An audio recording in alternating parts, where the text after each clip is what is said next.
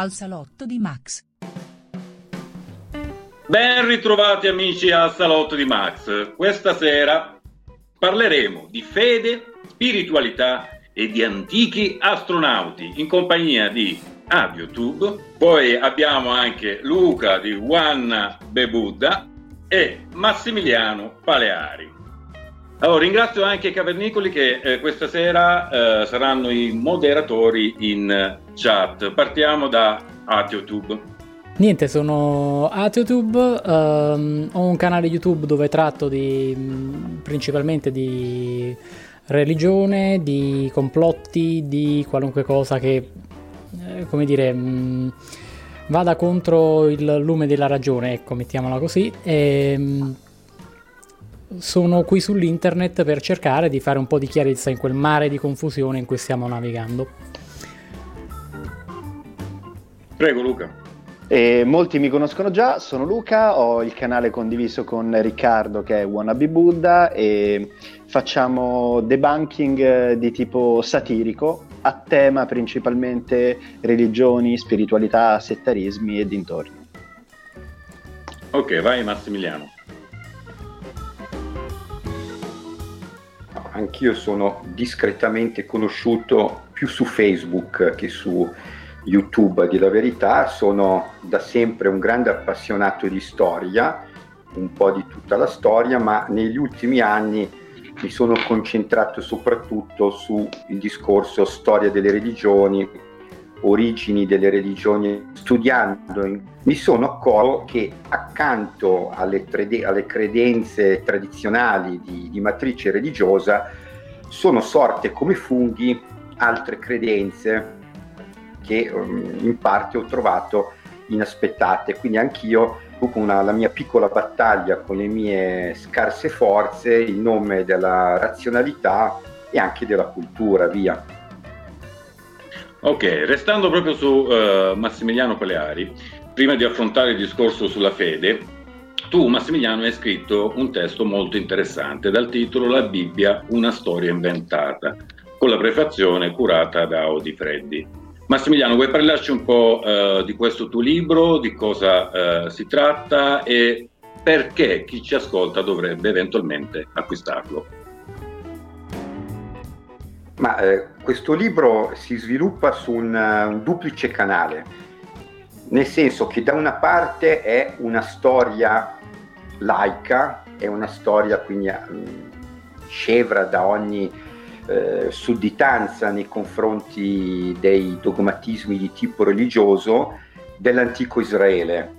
Ed è quindi un, uh, un racconto appunto delle vicende storiche dell'etnogenesi del, del, del popolo ebraico e come questa storia reale si rapporti con il testo biblico. E nel libro cerco di spiegare eh, che questo rapporto sì esiste ma è molto sfilacciato, nel senso che eh, gli eventi narrati nella Bibbia, soprattutto nel, nel Pentateuco, sono contengono scarsissimi elementi storici.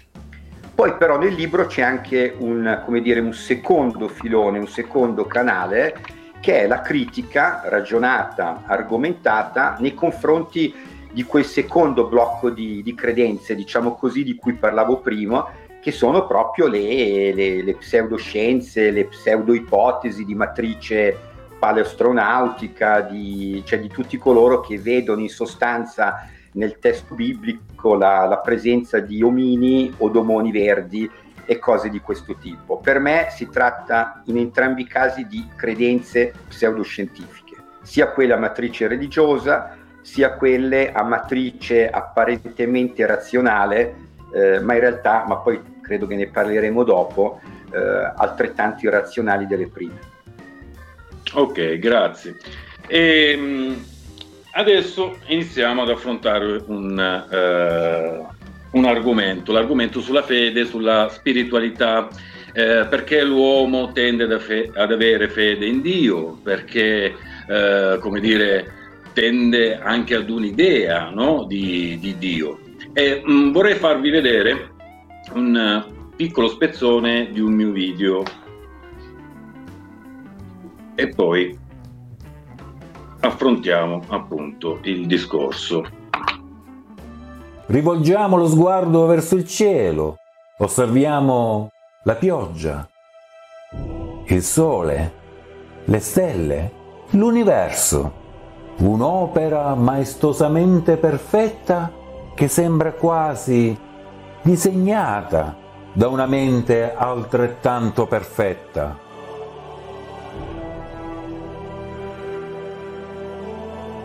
Un architetto che abbia dato vita a tutto ciò. L'idea di Dio nasce dallo stupore. L'uomo a partire dall'antichità, ha sempre cercato di spiegare questi fenomeni naturali, senza però avere a disposizione gli strumenti adatti. Basti pensare che solo nell'ultimo secolo la scienza ha fatto davvero passi da gigante. In secondo luogo l'uomo fa fatica ad accettare la morte.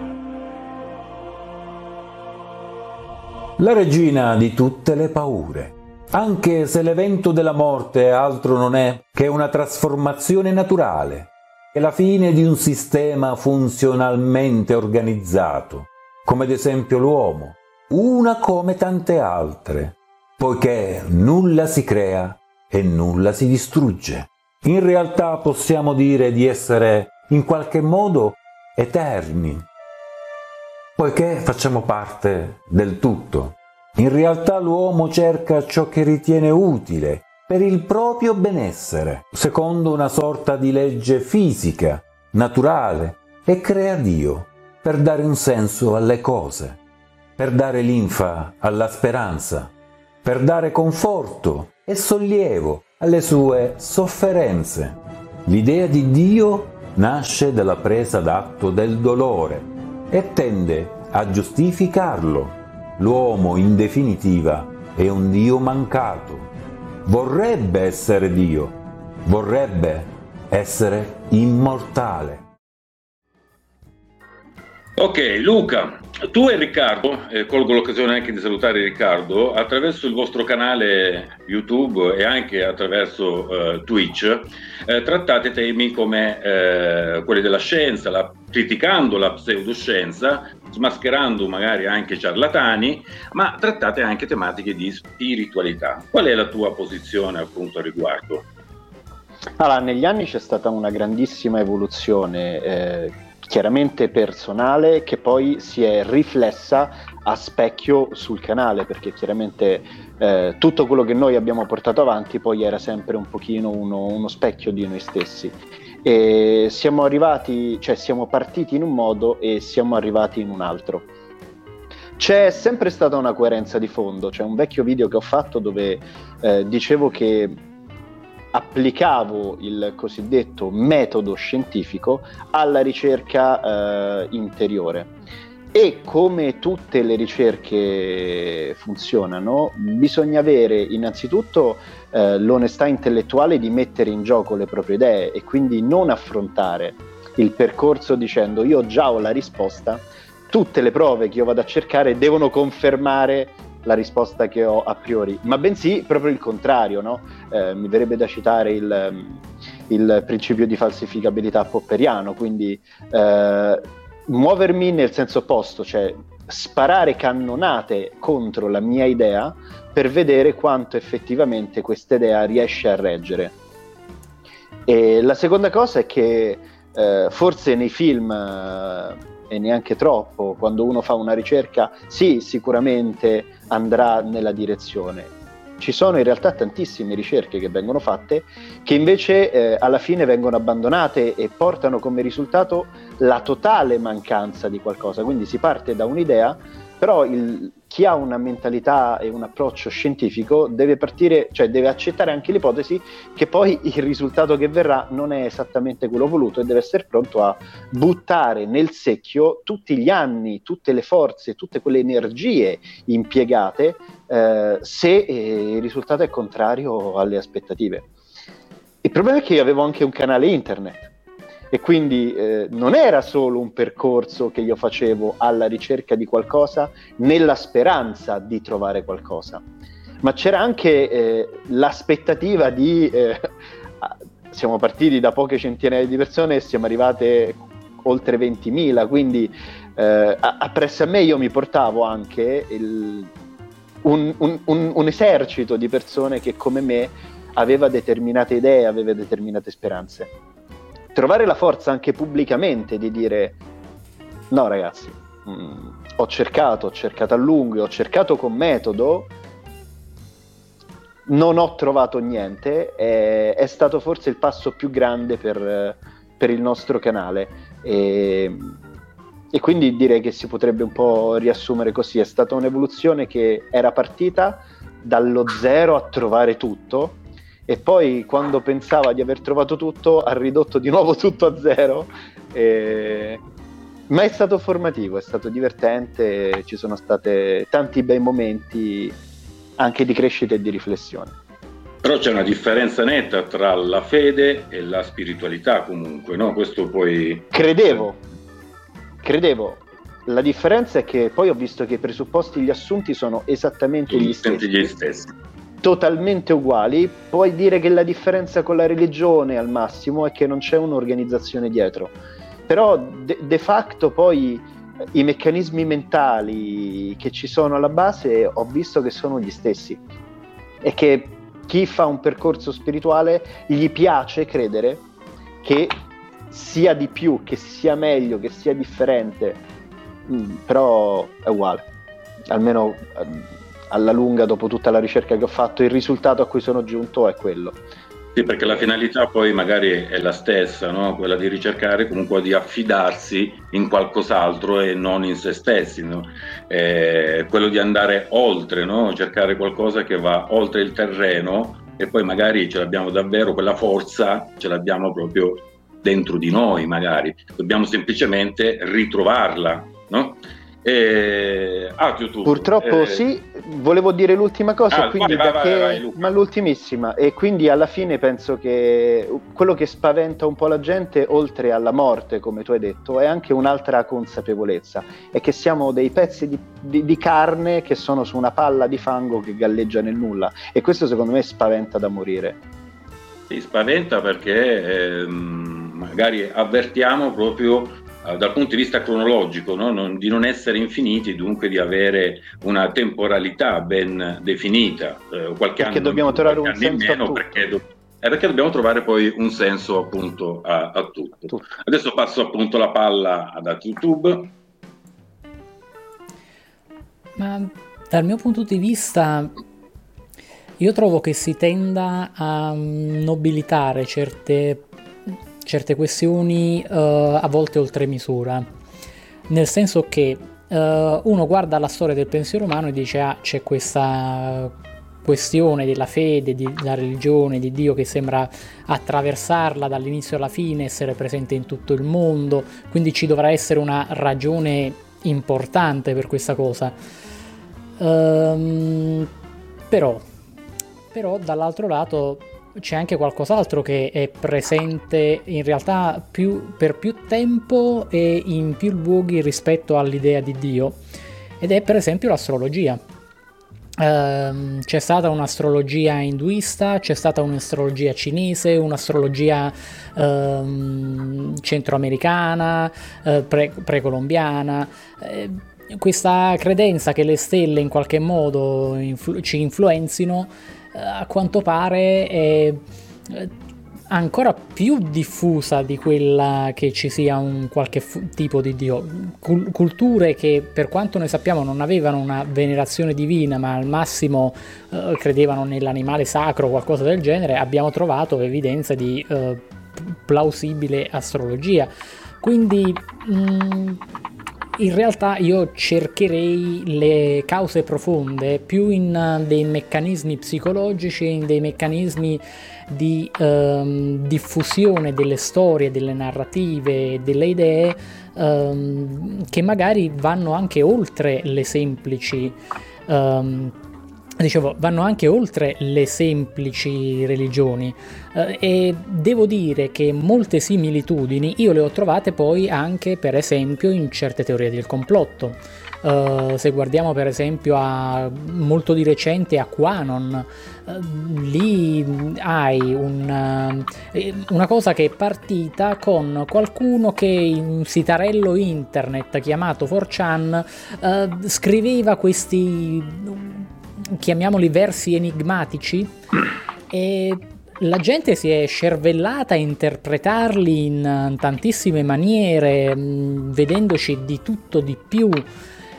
Da questa cosa poi è nato un movimento, un movimento con una sua, eh, chiamiamola mitologia, un suo, eh, una sua narrativa, dei suoi... Eh, forse anche riti, vogliamo dire, eh, insomma tutta una serie di cose che normalmente sarebbero eh, contraddistintive di certi tipi di religione.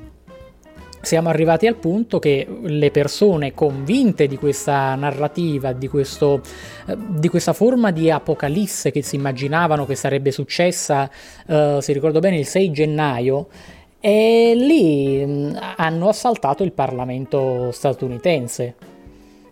C'è, c'è, gente che è morta per questa cosa, cioè la cosa è arrivata tanto in là quanto è possibile farla arrivare. Uh, adesso sto leggendo ogni tanto notizie del tipo che i, mm, le persone che credevano a Quanon adesso eh, vanno uh, a fare psicanalisi, si, si, si ritrovano con dei traumi psicologici e quant'altro. Eh, insomma, in questo senso, eh, io penso che an- per andare a studiare il fenomeno religioso eh, non bisogna fermarsi al fenomeno religioso, bisognerebbe andare a guardare piuttosto a meccanismi tra- trasversali, non necessariamente relativi a questioni sovrannaturali, ma piuttosto a certe forme di pensiero, ehm, a certe modalità di trasmissione delle informazioni. Insomma, piuttosto che eh, guardare alla religione come una categoria unica, io la inquadrerei in una sottocategoria delle bufale, per intenderci. Eh beh, sì, eh beh, sì. Massimiliano? Ma io ogni tanto mi chiedo come mai oggi, nel, nelle società diciamo avanzate, occidentali ad esempio, ci sia ancora questo forte, comunque presente sentimento religioso in, uh, in fette non disprezzabili della popolazione, anche tra, tra la popolazione colta. E mi chiedo da dove derivi questo? Certo, sono, c'è l'elemento dei condizionamenti sociali, c'è l'elemento dell'abitudine, c'è l'elemento in alcuni casi della convenienza se si vive in, in entità collettive, in stati in cui conviene credere o dar mostra di credere. Queste sono sicuramente risposte valide ma parziali. Ci deve essere però anche io penso qualcosa di più che va ehm, così che va più nel profondo e senza andare tra- tanto lontano e tanto nel, nel mistico, credo che noi le risposte in realtà le abbiamo del perché ci sia questa tendenza a credere. E, e quando dico tendenza a credere mi riallaccio a quello che diceva mm, Pasquale un attimo fa, è una tendenza a credere che non riguarda solo l'ambito strettamente del soprannaturale, ma riguarda l'ambito eh, appunto della credenza più, più, in senso lato. E se noi andiamo a vedere gli studi del, degli scienziati, che, i neuroscienziati ad esempio, eh, io sono un grande, dire, un grande stimatore di, eh, di Telmo Pievani, di Valortigara, di, di Girotto, di questi professori che, che hanno c'è un libro, tra l'altro loro, che si chiama Nati per credere, in cui illustrano bene alcuni di questi meccanismi, meccanismi psicologici che, hanno, che hanno portato oggi l'umanità ad avere una tendenza al credere. Sono meccanismi legati semplicemente alla, ai primordi proprio della specie umana, in cui eh, la selezione naturale ha fatto sì che venissero premiati quei meccanismi cerebrali tendenti a mh, trovare sempre delle connessioni di causa ed effetto.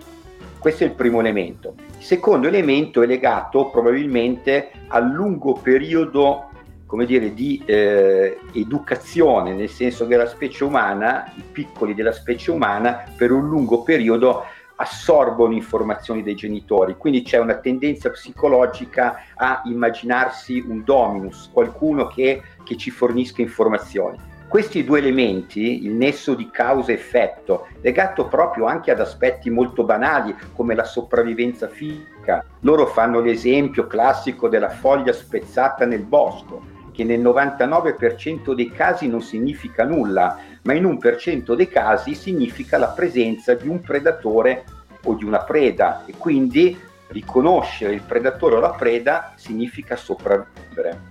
Quindi quei nostri antenati che avevano sviluppato più degli altri questo, eh, questa attenzione al nesso di causa-effetto quasi sempre si sbagliavano, ma quando avevano ragione loro sopravvivevano e gli altri no, amavano o riuscivano a sfuggire al predatore.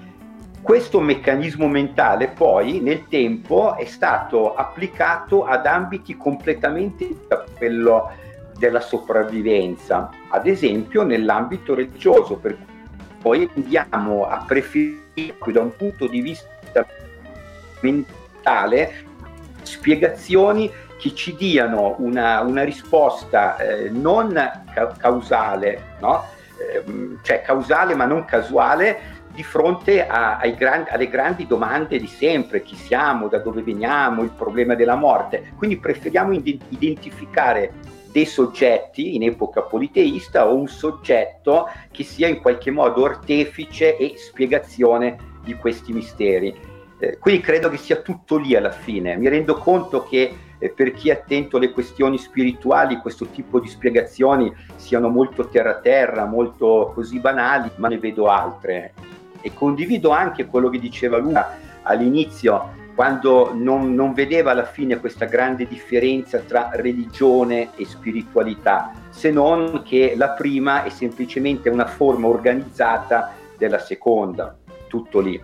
E, e nulla, quindi se noi crediamo, tendiamo a credere, lo dobbiamo probabilmente a quegli antenati che nel bosco sentivano quel rumore di foglia spezzata ed erano abituati a reagire in un certo modo.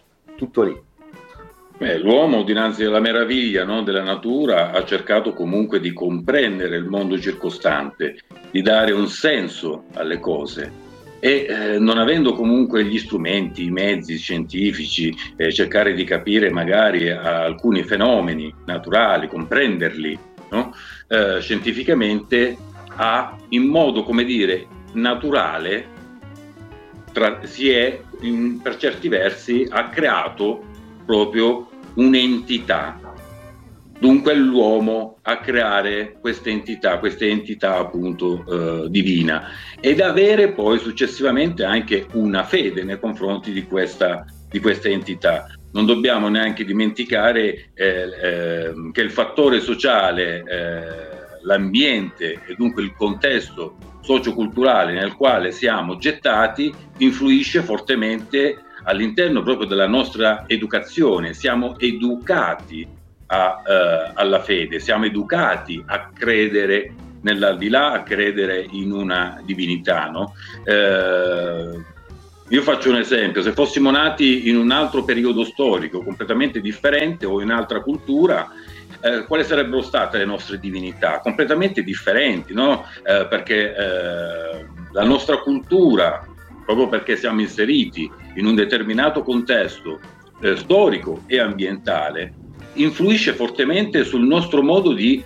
proiettarci, sul nostro modo di vedere le cose, sul nostro modo di avere appunto poi eh, fede. Non so se siete eh, d'accordo su questa eh, mia interpretazione, anche se è molto in, eh, in sintesi. Ma che si tratti di un fenomeno strettamente culturale più che è, è innegabile, nel senso um, se fosse un qualcosa di non culturale non avremmo non vedremmo che eh, la religione si trasmette all'interno delle famiglie, per intenderci. Um, avremmo che per fare un esempio, in, sarebbe normale avere um, magari il, in una famiglia quadratica media un, uh, il padre musulmano, la madre ebrea e, e, e, due, due, figli, uno agnostico e l'altro uh, induista. Questa cosa non è la norma, perché? Perché per l'appunto di norma questa cosa si trasmette culturalmente è, è un qualcosa che primariamente viaggia nell'indottrinamento infantile, detto chiaro e tondo. Poi um, ovviamente esiste il convertito esiste la ed esiste quello che um, abbandona la religione, per, ma questa diciamo è l'eccezione relativa, non, non è uh, la cosa che succede tipicamente e anche quando succede. Um, io devo dire che um, l'unica conclusione che noi ritroviamo trasversalmente nella storia, um, in maniera, um, come posso dire, sparsa a macchia di leopardo un po' ovunque, uh, tanto in Occidente quanto in Oriente, tanto nell'antichità quanto nel presente, sono le persone che semplicemente perdono la loro religione, perdono la fede e cominciano a non credere ma a parte quello non è mai successo per esempio nel, che all'improvviso eh, nell'Irlanda medioevale sia comparso un induista così dal nulla. Um, perché se nessuno te lo viene a dire che ci dovrebbe essere questo dio nessuno se lo inventa da solo. Poi subentra anche il discorso eh, citando Kohlberg della teoria dello sviluppo della moralità eh, proprio nella fase educativa, il rapporto che sussiste tra premio e punizione. Io faccio una cosa eh, perché mi è stata imposta, mi è stata imposta.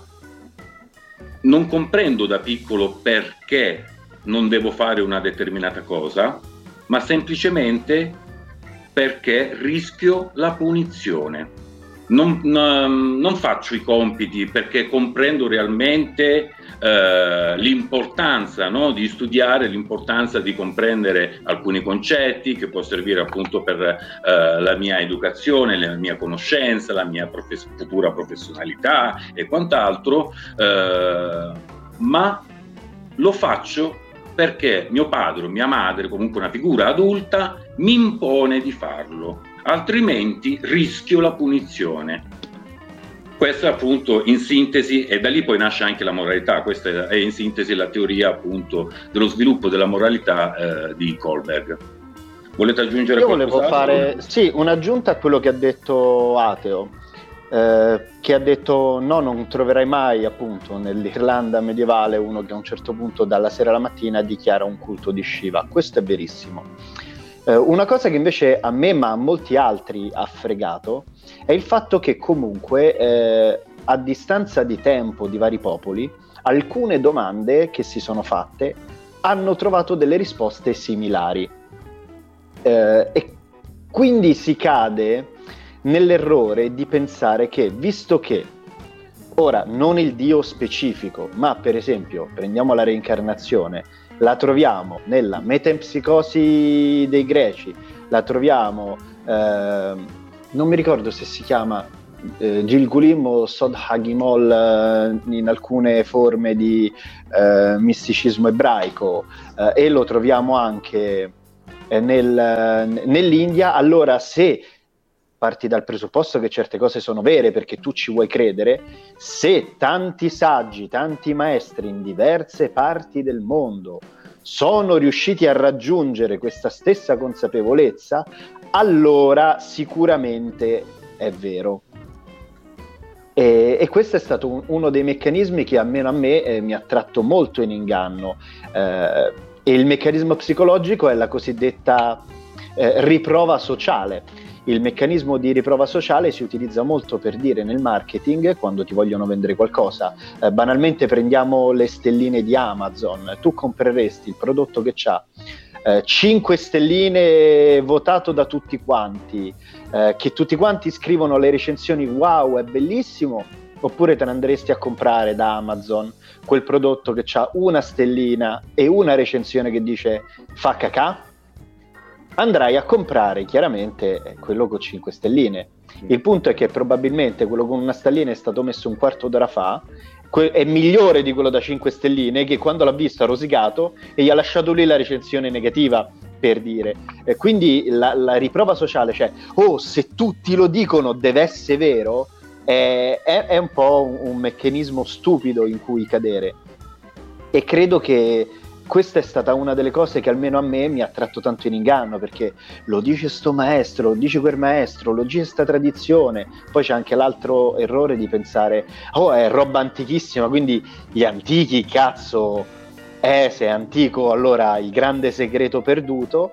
E, ed ecco là che il pacchetto te lo... Cioè, ci sono t- tanti elementi che il pacchetto te lo fanno comprare. C'è un cazzo da fare. Uh, su questo io mm, trovo molto. Questo lo facevano anche. Posso dire una cosa? Vai, vai. Posso.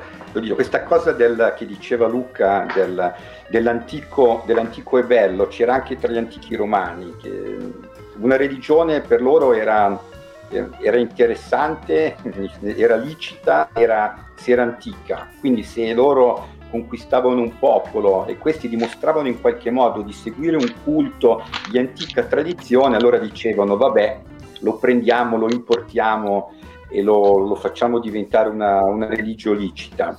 E poi sul discorso di nuovo della, della religione, quello che dicevamo prima, eh, non dimentichiamoci però anche un altro aspetto, eh, il marxismo ha sbagliato molto in, in, ambito economico, a mio parere, però qualcosina forse possiamo salvare della filosofia per quanto riguarda l'analisi del fenomeno religioso. Sicuramente non, dire, non si conclude tutto in quell'analisi, però dei pezzi di verità ci sono. Se noi pensiamo che ehm, in società primitive eh, prevalgono culti tipo animia, culti in cui è difficile trovare la eh, divinità antropomorfa. E poi invece in civiltà più eh, strutturate in cui c'è già la città, in cui c'è già una gerarchia sociale ben vale un culto di tipo antropomorfo, cioè la divinità viene immaginata simile all'uomo e beh signori, qualcosa vorrà dire questo, vuol dire che insomma le divinità siamo noi a crearcele in base al contesto sociale, al contesto eh, economico e politico eh, in cui stanno immersi. Nel momento in cui l'uomo eh, nel, nel, neolitico, nel paleolitico ancora di più, non era dominus sulla natura, non la riusciva a controllare, era difficile quel tipo di unità immaginarsi Dio, la divinità con sembianze umane. Si immaginavano eh, le divinità con, come rappresentazioni delle, delle, forze della natura, il vento, l'aria, il cielo al limite, quindi con quelle grosse forze con le quali avevano a che fare e con le quali dovevano anche combattere per sopravvivere. Nel momento in cui l'uomo inizia a imbrigliare queste forze, seppur parzialmente, nel momento in cui inizia a costruire ripari più solidi, momento in cui c'è una gerarchia, chissà perché compare la divinità in sembianza antropomorfica. Eh. Questa è la prova provata che eh, il concetto di divino è proiezione della mente umana. Se posso rincarare la dose, io ricordo di sì, aver sì. letto um, un uh, saggio di una psicologa che um, faceva notare come le uh, società uh, di tipo um, matriarcale, uh, di tipo uh, nomade, tendevano ad avere dei pantheon divini matriarcali, mentre invece società di tipo stanziale che si riunivano in città, quindi in una situazione dove poi si passava più a un modello societario patriarcale, quindi con un regnante al centro che domina su tutti gli altri, lì eh, curiosamente il Pantheon tendeva invece a diventare ehm, piuttosto un Pantheon patriarcale, quindi eh, anche questi, in questi dettagli diciamo, si riflette quello che sta mm, dicendo Max. Uh, poi per um, una cosa che volevo dire riguardo a quello che ha detto prima Luca, Um, il fatto che um, in più parti del mondo si arrivi a conclusioni similari, una delle possibili spiegazioni, poi ovviamente bisognerebbe vedere caso per caso, um, affonda le radici nell'evoluzione. Uh, c'è un fenomeno evolutivo chiamato coevoluzione dove um, diverse specie arrivano a sviluppare strutture dalla funzione similare perché si devono adattare ad ambienti similari. Um, e fondamentalmente in questo senso, nel momento in cui anche le idee sono qualcosa che si replica, muta ed è sottoposta a una forma di selezione ambientale, eh, è più che plausibile che anche per le idee possano verificarsi situazioni di coevoluzione dove si arriva a um, conclusioni simili in uh, situazioni simili.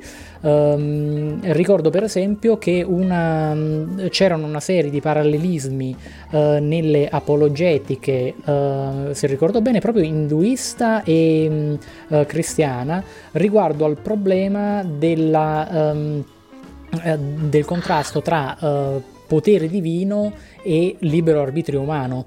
E, ehm, se ben ricordo, alcune delle risposte uh, che sono state date in questo senso eh, erano effettivamente similari um, anche tra due tradizioni apologetiche che per il resto tra di loro non c'entrano niente. Se volete aggiungere qualcos'altro? Ma eh, questo concordo, concordo, pienamente. In più, eh, l'altro errore che viene fatto è pensare che le culture i popoli eh, sono chiusi dentro delle camere ermetiche stagne, quando questo è storicamente dimostrato essere totalmente falso. Dal momento in cui noi abbiamo eh, soprattutto quando i popoli entravano in contatto fra di loro, grandi, grandissimi scambi culturali. Eh, se pensiamo per esempio all'astrologia, sì, per dire in India c'è l'astrologia, però in realtà non è un'invenzione indiana. Gli indiani l'astrologia lo hanno ricevuta per eh, per vie traverse, gli è, gli è, un pochino arrivata.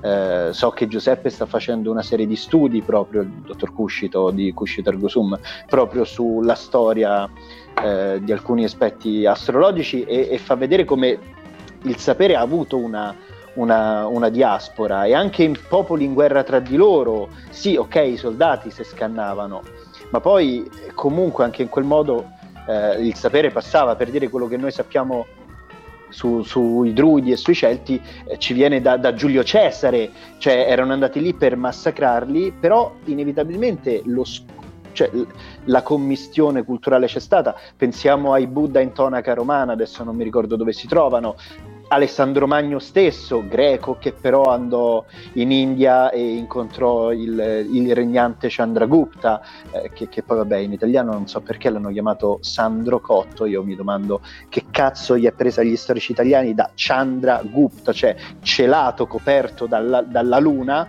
eh, in Sandro Cotto, cosa, cosa cazzo si sono fumati eh, vabbè, no, non, non, voglio di, di, divagare sulle traduzioni a cazzo di cane da Sandro Cotto a Chandragupta.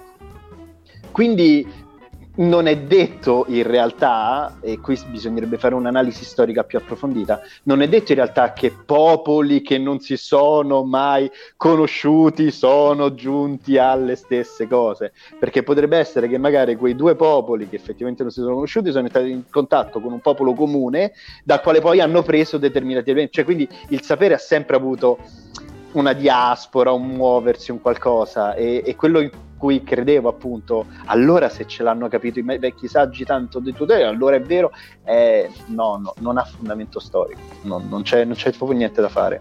Eh, Sandro Gotto Docet. Bene, allora. Scusate, qualcuno deve leggere il commento di Cuscito, vi prego. Ah, Io voglio la tazza, voglio assolutamente la tazza. Voglio adesso, eh, lo, lo cerco subito, è l'ultimo commento? Sì, sì. Gli ebrei con l'Efod si, si sentivano a distanza con i Celti che avevano Android. Bellissimo. Vedo di mandarlo, vediamo qual è. Mi ha steso, abbiate pazienza. genio. Ecco, non ditela a Mauro perché poi dopo ci fa, no, ci fa un intero video per parlare con quelli là. Esatto. E, e questo qui? Vediamo. Esatto. Sì, proprio quello. Ah, tra Prossimo libro di Biglino, la tecnologia dei, dei, dei druidi. Adesso punta a nord lui, eh. Finlandia, mi, Baltico. Mi corregge Lorenzo Maggi, non coevoluzione ma convergenza evolutiva, pardon. Vabbè. Allora, arriviamo alla patata bollente. Eh, Voi avete ragione perché appunto... coevoluzione è un altro fenomeno proprio. Ah, sì, sì, sì, quello sì, quello sì. Dunque, voi avete criticato fortemente appunto Mauro Biglino, chi per un motivo, chi per un altro. eh, le teorie, teorie, non la persona. Ovviamente, ovviamente le teorie. E quali sono appunto le vostre posizioni nei confronti delle teorie di, eh, di Biglino? Chi sono questi Elohim? E questa teoria degli antichi astronauti, che poi tra l'altro è anche una teoria affascinante, suggestiva, no? che stimola l'immaginario. Ma eh, cosa c'è poi di vero? Eh, davvero nella Bibbia o la Bibbia parla appunto di alieni? Ma come teoria Lucas. così affascinante, così suggestiva che effettivamente ci hanno fatto film, videogiochi, cioè la serie di Assassin's Creed è andata lì a parare. Ma davvero? Sì, non, da, da, da, da, tipo il secondo episodio, eh. Io ho giocato un pezzo solo del primo, poi mi sono rotto il cazzo perché era tutto ripetitivo. No, no, ehm, tipo secondo terzo episodio subito la, la, la mela esce fuori che era un artefatto alieno. Ah, madonna, meno male che non ci ho giocato. Ok, a Cyberpunk eh, non ci sono gli alieni, no. no cioè, ci sto giocando adesso, ok, ci sto giocando adesso eh, e vorrei evitare di avere sorprese. No, no, ehm, lì, lì tutto terrestre, mettiamola così. Ok. Um, comunque sì, effettivamente il... Um, come dire, è una teoria molto, molto affascinante, che, mm, ma co- come in generale il concetto di alieno è affascinante. La eh filmografia degli anni 80-90 mm, ci si è minata uh, come se non ci fosse un domani, forse anche prima, non, non, non sono incolto io cinematograficamente. Uh, il problema è che poi uno mm, deve farsi una domanda questa cosa in cui stiamo andando a vedere degli alieni. Numero uno, ma sono cose successe veramente o stiamo andando a guardarle nelle favole di qualche popolo? Numero due, ma gli alieni ce li stiamo ficcando noi a forza oppure ce li vedevano anche quelli che l'hanno scritto il testo? Eh, diciamo che su questi due fronti con la Bibbia si fallisce in tutti e due i casi.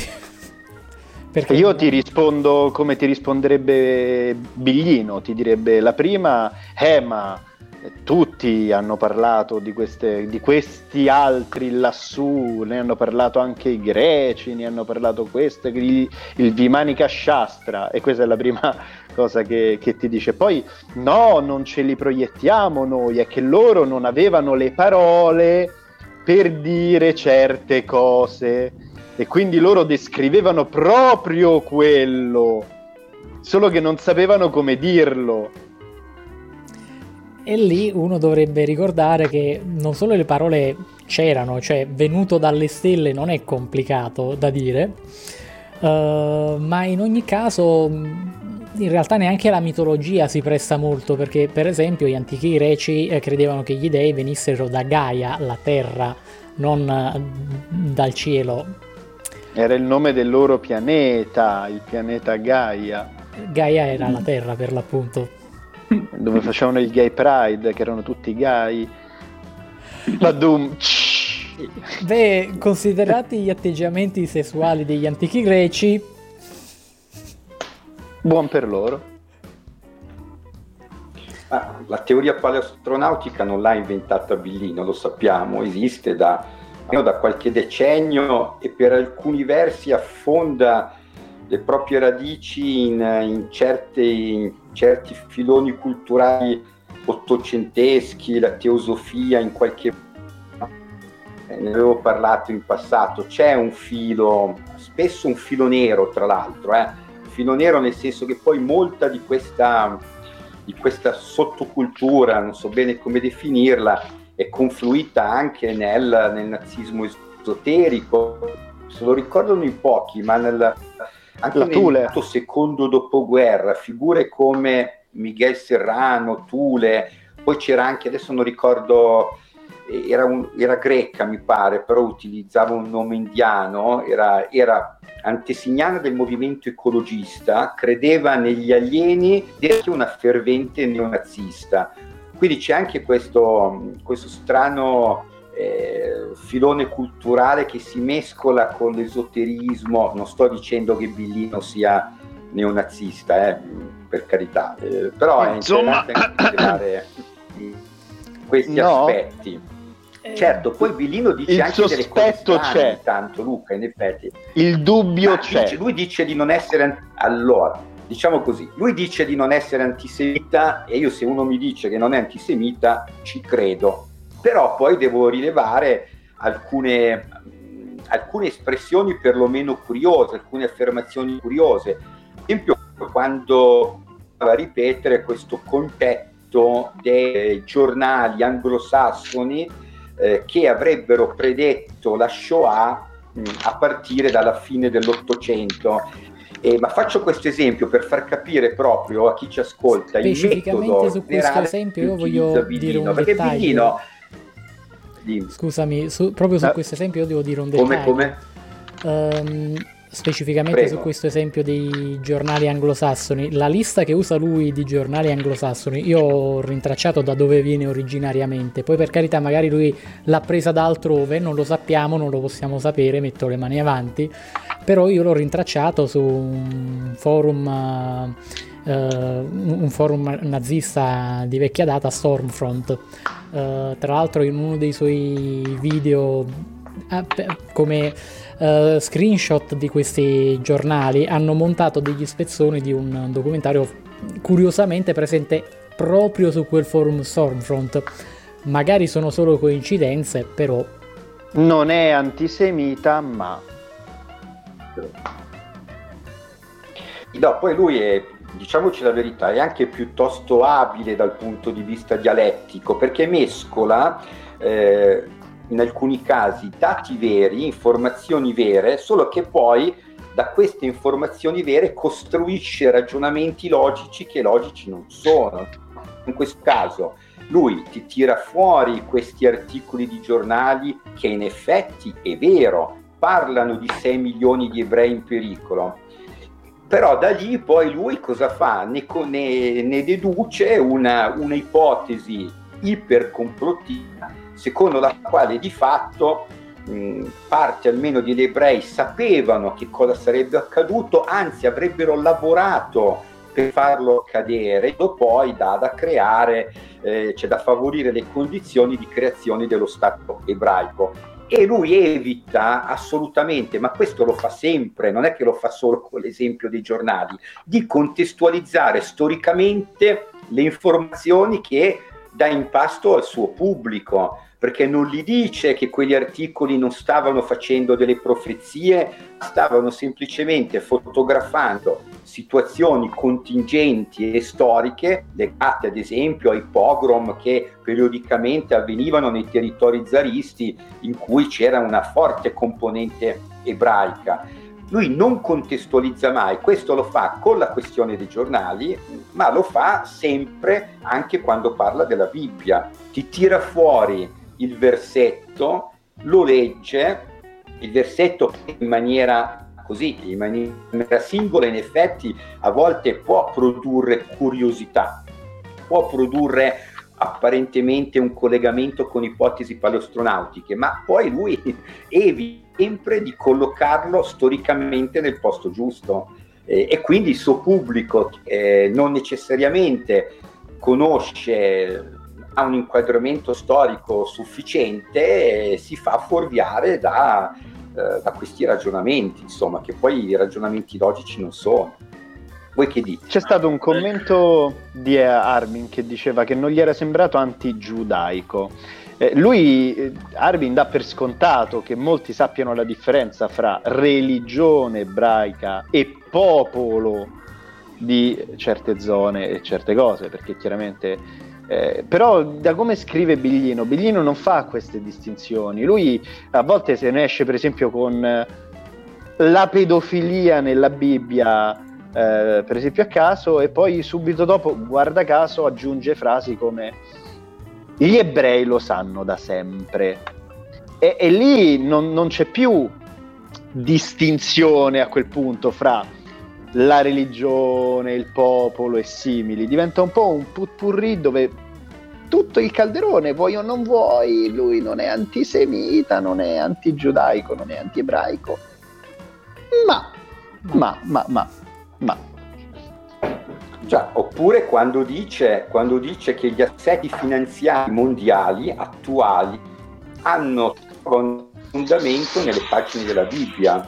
Poi alla fine vai a vedere a che cosa lui si riferisce e si riferisce a un paio di versetti in cui c'è scritto eh, non prestare ad interesse tra i tuoi, ma fallo soltanto nei confronti del popolo sembra un po' pochino per dedurre da un versetto, da un paio di versetti contenuti in tra migliaia di pagine, un, un collegamento con gli assetti finanziari mondiali.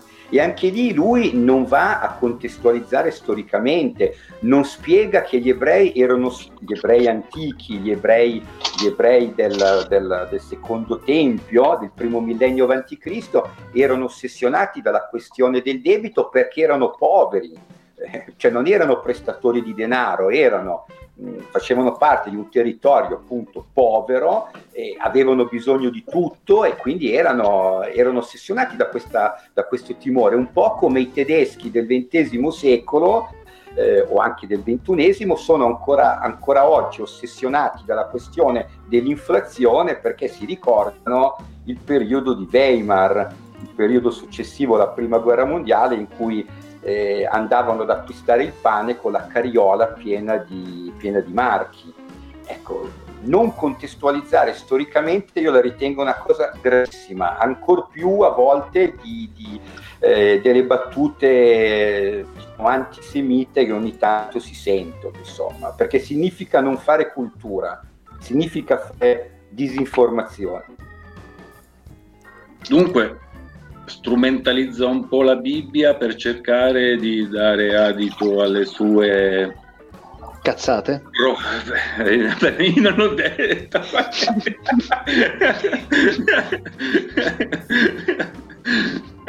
non lo so secondo voi oppure lo fa per per spettacolarizzare un po', no? per cercare di creare interesse. Potrebbe essere una Ma forma di... Io la metto così. Um, quelle che lui utilizza molto spesso sono delle specifiche tecniche di retorica. Um, un, uno dei tanti esempi, io l'ho riconosciuto appena l'ho visto perché sono abituato a vederlo da parte dei creazionisti americani, eh, è quello del quote mining. Lui molto spesso prende una citazione di un autore, isolandola completamente dal suo contesto di lettura, eh, e la presenta al suo pubblico sapendo che tanto il suo pubblico non controllerà assolutamente eh, la citazione, eh, dicendo ah vedete questo autore pensa la cosa tot, infatti ha scritto queste, queste due righe. Um, io sapendo che c'era questa dinamica presso altri, uh, appena ho visto che Mm, diciamo discuteva la cosa più o meno in questi termini, ho mangiato la foglia e sono andato a controllare ed è lì che per esempio ho trovato ehm, la, quest- la, famosa questione del grano alieno eh, di, Bres- eh, di, Bressanini. Ehm, fondamentalmente il, lì la cosa era ehm, che lui sosteneva che Bressanini avesse detto che um, una certa tipologia di grano fosse impossibile che um, si fosse generata naturalmente. In quello stesso articolo Uh, Bressanini, letteralmente poche righe di distanza dal uh, punto che lui citava uh, a sostegno di questa sua interpretazione dell'articolo, diceva chiaro e tondo che questo meccanismo in natura spesso causa nuove specie. Lettura letterale dell'articolo. Eh, tra l'altro, sì. Senza leggere le virgolette, però. No, le, le virgolette le, le, leggeva, le sottolineava, ma non diceva che eh, il senso era ironico di quelle virgolette. E se non te lo viene a dire, ma invece ti presenta l'articolo come un qualcosa a sostegno di quello che sta dicendo, eh, se non ti vai a leggere l'articolo non lo capisci che erano virgolette ironiche. Uh, un'altra tecnica narrativa è quella eh, della narrativa per omissione è mm, una tecnica con la quale uh, fondamentalmente si danno soltanto alcune informazioni per, uh, per condurre il lettore a trarre certe conclusioni, uh, a fargli intuire una certa situazione. Uh, la cosa non, è, non, viene fatta mentendo apertamente, dicendo apertamente qualcosa di tecnicamente non vero, però co- è comunque un modo di ingannare le persone. Io mo, um, c'era un'immagine che avrei voluto far vedere, ma... Um... Beh, l'esempio è di questa cosa che tu dici è quando eh, c'è stata quell'intervista... Potresti condividerla anche tu, se riesci. Ok, quando c'è stata l'intervista quella fatta da un tizio sul blog eh, della Columbia. Quello è stato l'esempio proprio del non detto, cioè usare affermazioni vere per indurre il pubblico a capire esattamente tutt'altro.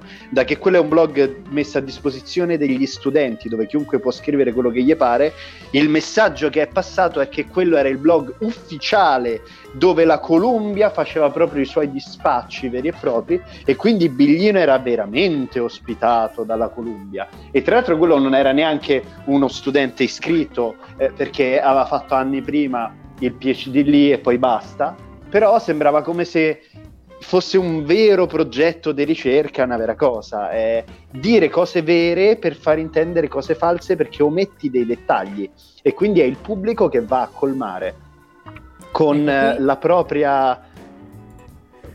Vai. Qui abbiamo un esempio grafico di questa tecnica.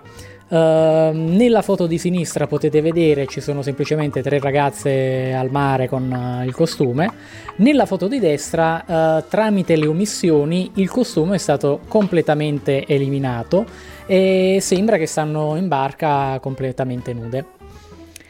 Tecnicamente non è stato Uh, come posso dire, alterato nemmeno un pixel di quell'immagine delle ragazze, sono letteralmente prese dalla stessa foto di prima, però l'impressione che si dà uh, coprendo certe parti è, è completamente diversa dalla realtà. Alla stessa maniera, se uno ti viene raccontando soltanto alcune cose della cultura ebraica, eh, ti può far trarre più o meno qualunque conclusione voglia, perché tanto letteralmente nell'ebraismo si è detto tutto il contrario di tutto. Comunque le zinne sembrano meglio col costume, quei cosi le fanno risaltare poco. Mi sa che l'abbiamo pensato tutti, no? ah, YouTube che sceglie queste foto apposta. Eh. Eh, eh, eh. e poi commenta in maniera molto seriosa, tra l'altro a me era capitata una cosa simile anche quando, eh vabbè, ma non vuol dire niente. Eh. E quando, per esempio, mi sono trovato a parlare con alcuni sostenitori della veridicità della sindone.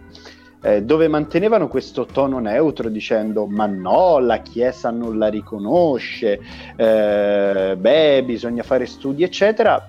Però poi dietro dicevano eh ma gli studi fatti non sono giusti, gli studi fatti non la catalogano bene, no, non è di quell'anno e, e, e poi dicevo sì ma stai omettendo qualcosa, cioè tu mi stai volendo far capire che se tutti gli studi fatti li rigetti vuol dire che quindi è vera e bisogna continuare a studiarla come vera? O mi stai dicendo che quegli studi non sono a sufficienza, ma bisogna farne altri per capire meglio in quale modo è stato fatto il falso della sindone? Cioè, se, se, se tu non mi metti questa, questo confine, sembra come se tu, confutando gli studi in corso, vuoi validare l'idea che la sindone allora è vera. E, e, giocare con il non detto. No, io dico solo che quelli non vanno bene. Sì, non vanno bene perché è un falso e va catalogata meglio la, la, la questione storica del falso o non vanno bene perché sto carpentiere magico ha fatto la fotografia sul telo? Cioè, cerchiamo di, di, di contestualizzare. E lì hanno smesso di rispondere. Perché? Perché mostrando il non detto non, dovevano solo ammettere sì, ok, voglio dimostrare che il mio carpentiere magico eh, fa le radiografie. Beh, qualcuno chiede eh, Comunque io ho la conferenza di Biglino con Odi Freddi. Ma... Di, di Massimiliano. Allora, dicevo, dico una cosa che potrà scandalizzare, però aspettate che finisca il ragionamento. Dicevo, ho cambiato idea su Biglino su una con qualche anno che lui giocasse molto con questa cosa. Cioè ero convinto che eh, tutto sommato non credesse realmente all'ipotesi paleostronauti che ci giocasse. Eh, invece adesso devo dire che da questo punto di vista penso che lui sia realmente convinto, non dico di tutto sì. quello che dice, ma, ma di, un, di, una buona parte di quello che dice.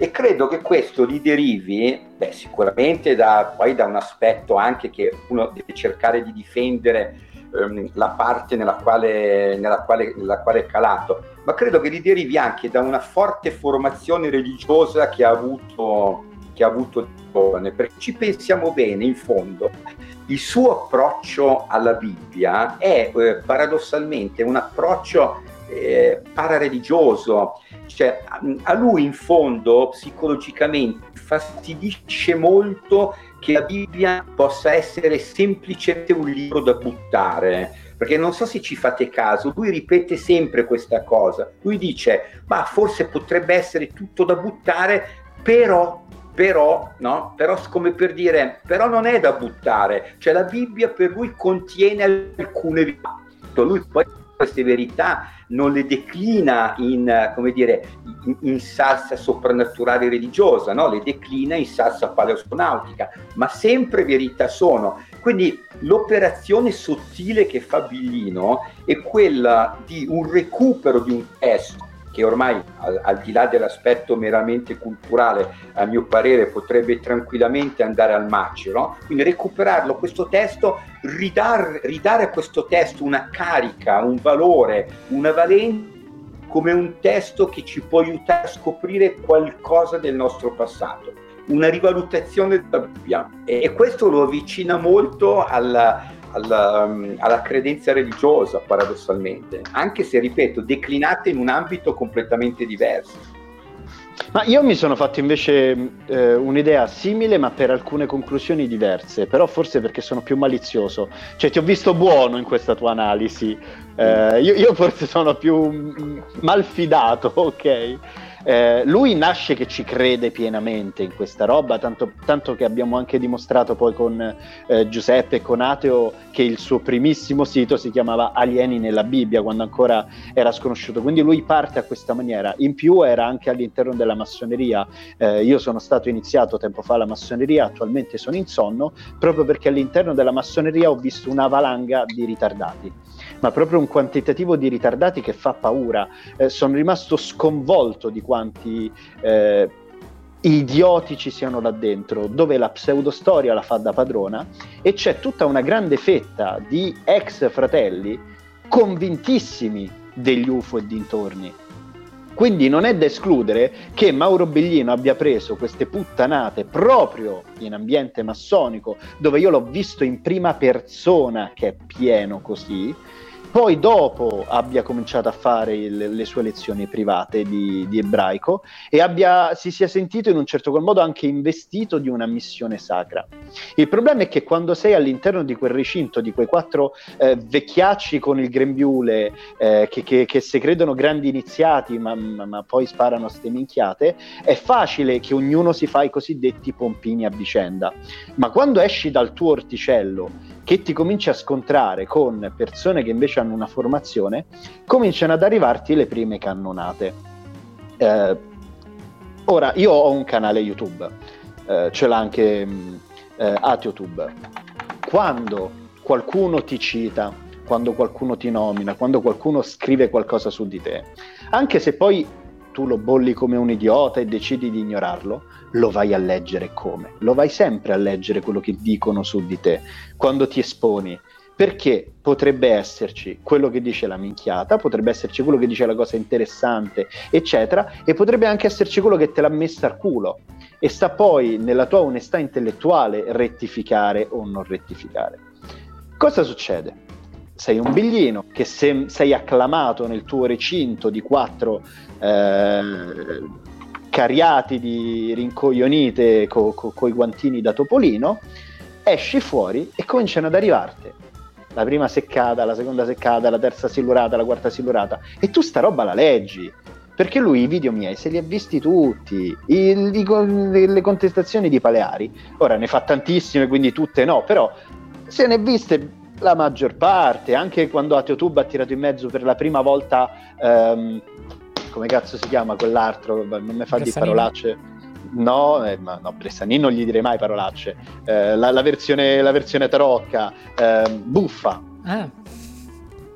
Qua, qua, anche quando a YouTube è stato il primo a tirare fuori buffa e a confutare la roba di buffa. Ve pare che finalmente c'è qualcuno che confuta certe roba? Non l'hanno visto? Eh, l'hanno visti e come? E allora forse il tarlo che la stronzata l'hanno detta anche perché noi non ci limitiamo a dire ah ah ah coglione, no, io, io sì, però dietro il dire solo ah ah ah coglione c'è tutta un'argomentazione. Vabbè, dai prove. le tue motivazioni, no? Cioè, cerchi di dare comunque di far vedere le cose anche da un'altra prospettiva. Eh sì vai a citare delle fonti. Oh, prove, poi... fonti, bravo, sì, esatto. Prove, fonti, analisi, cose, confutazioni. E a quel punto, se lo vedi e il discorso fila, eh, ti arriva, ti arriva. E, il motivo perché? Perché adesso va a farsi pubblicità dagli Arcade Boys, va a farsi pubblicità al Muschio Selvaggio, ma da me, ma da Ateo, ma da Paleari, da Giuseppe, non ci viene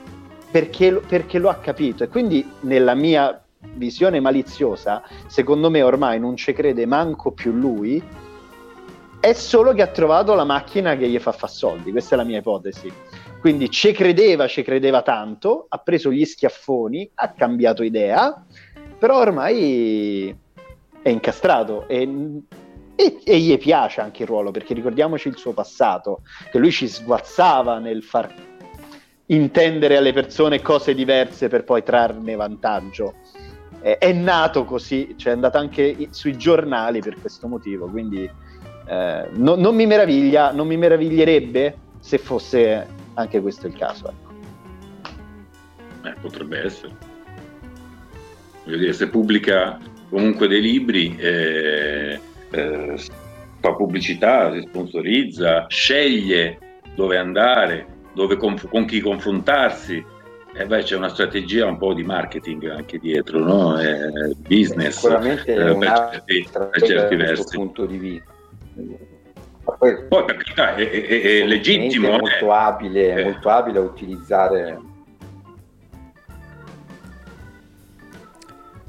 Io sono dell'idea che quelle che utilizza sono tecniche retoriche che non succedono per caso, mettiamola così.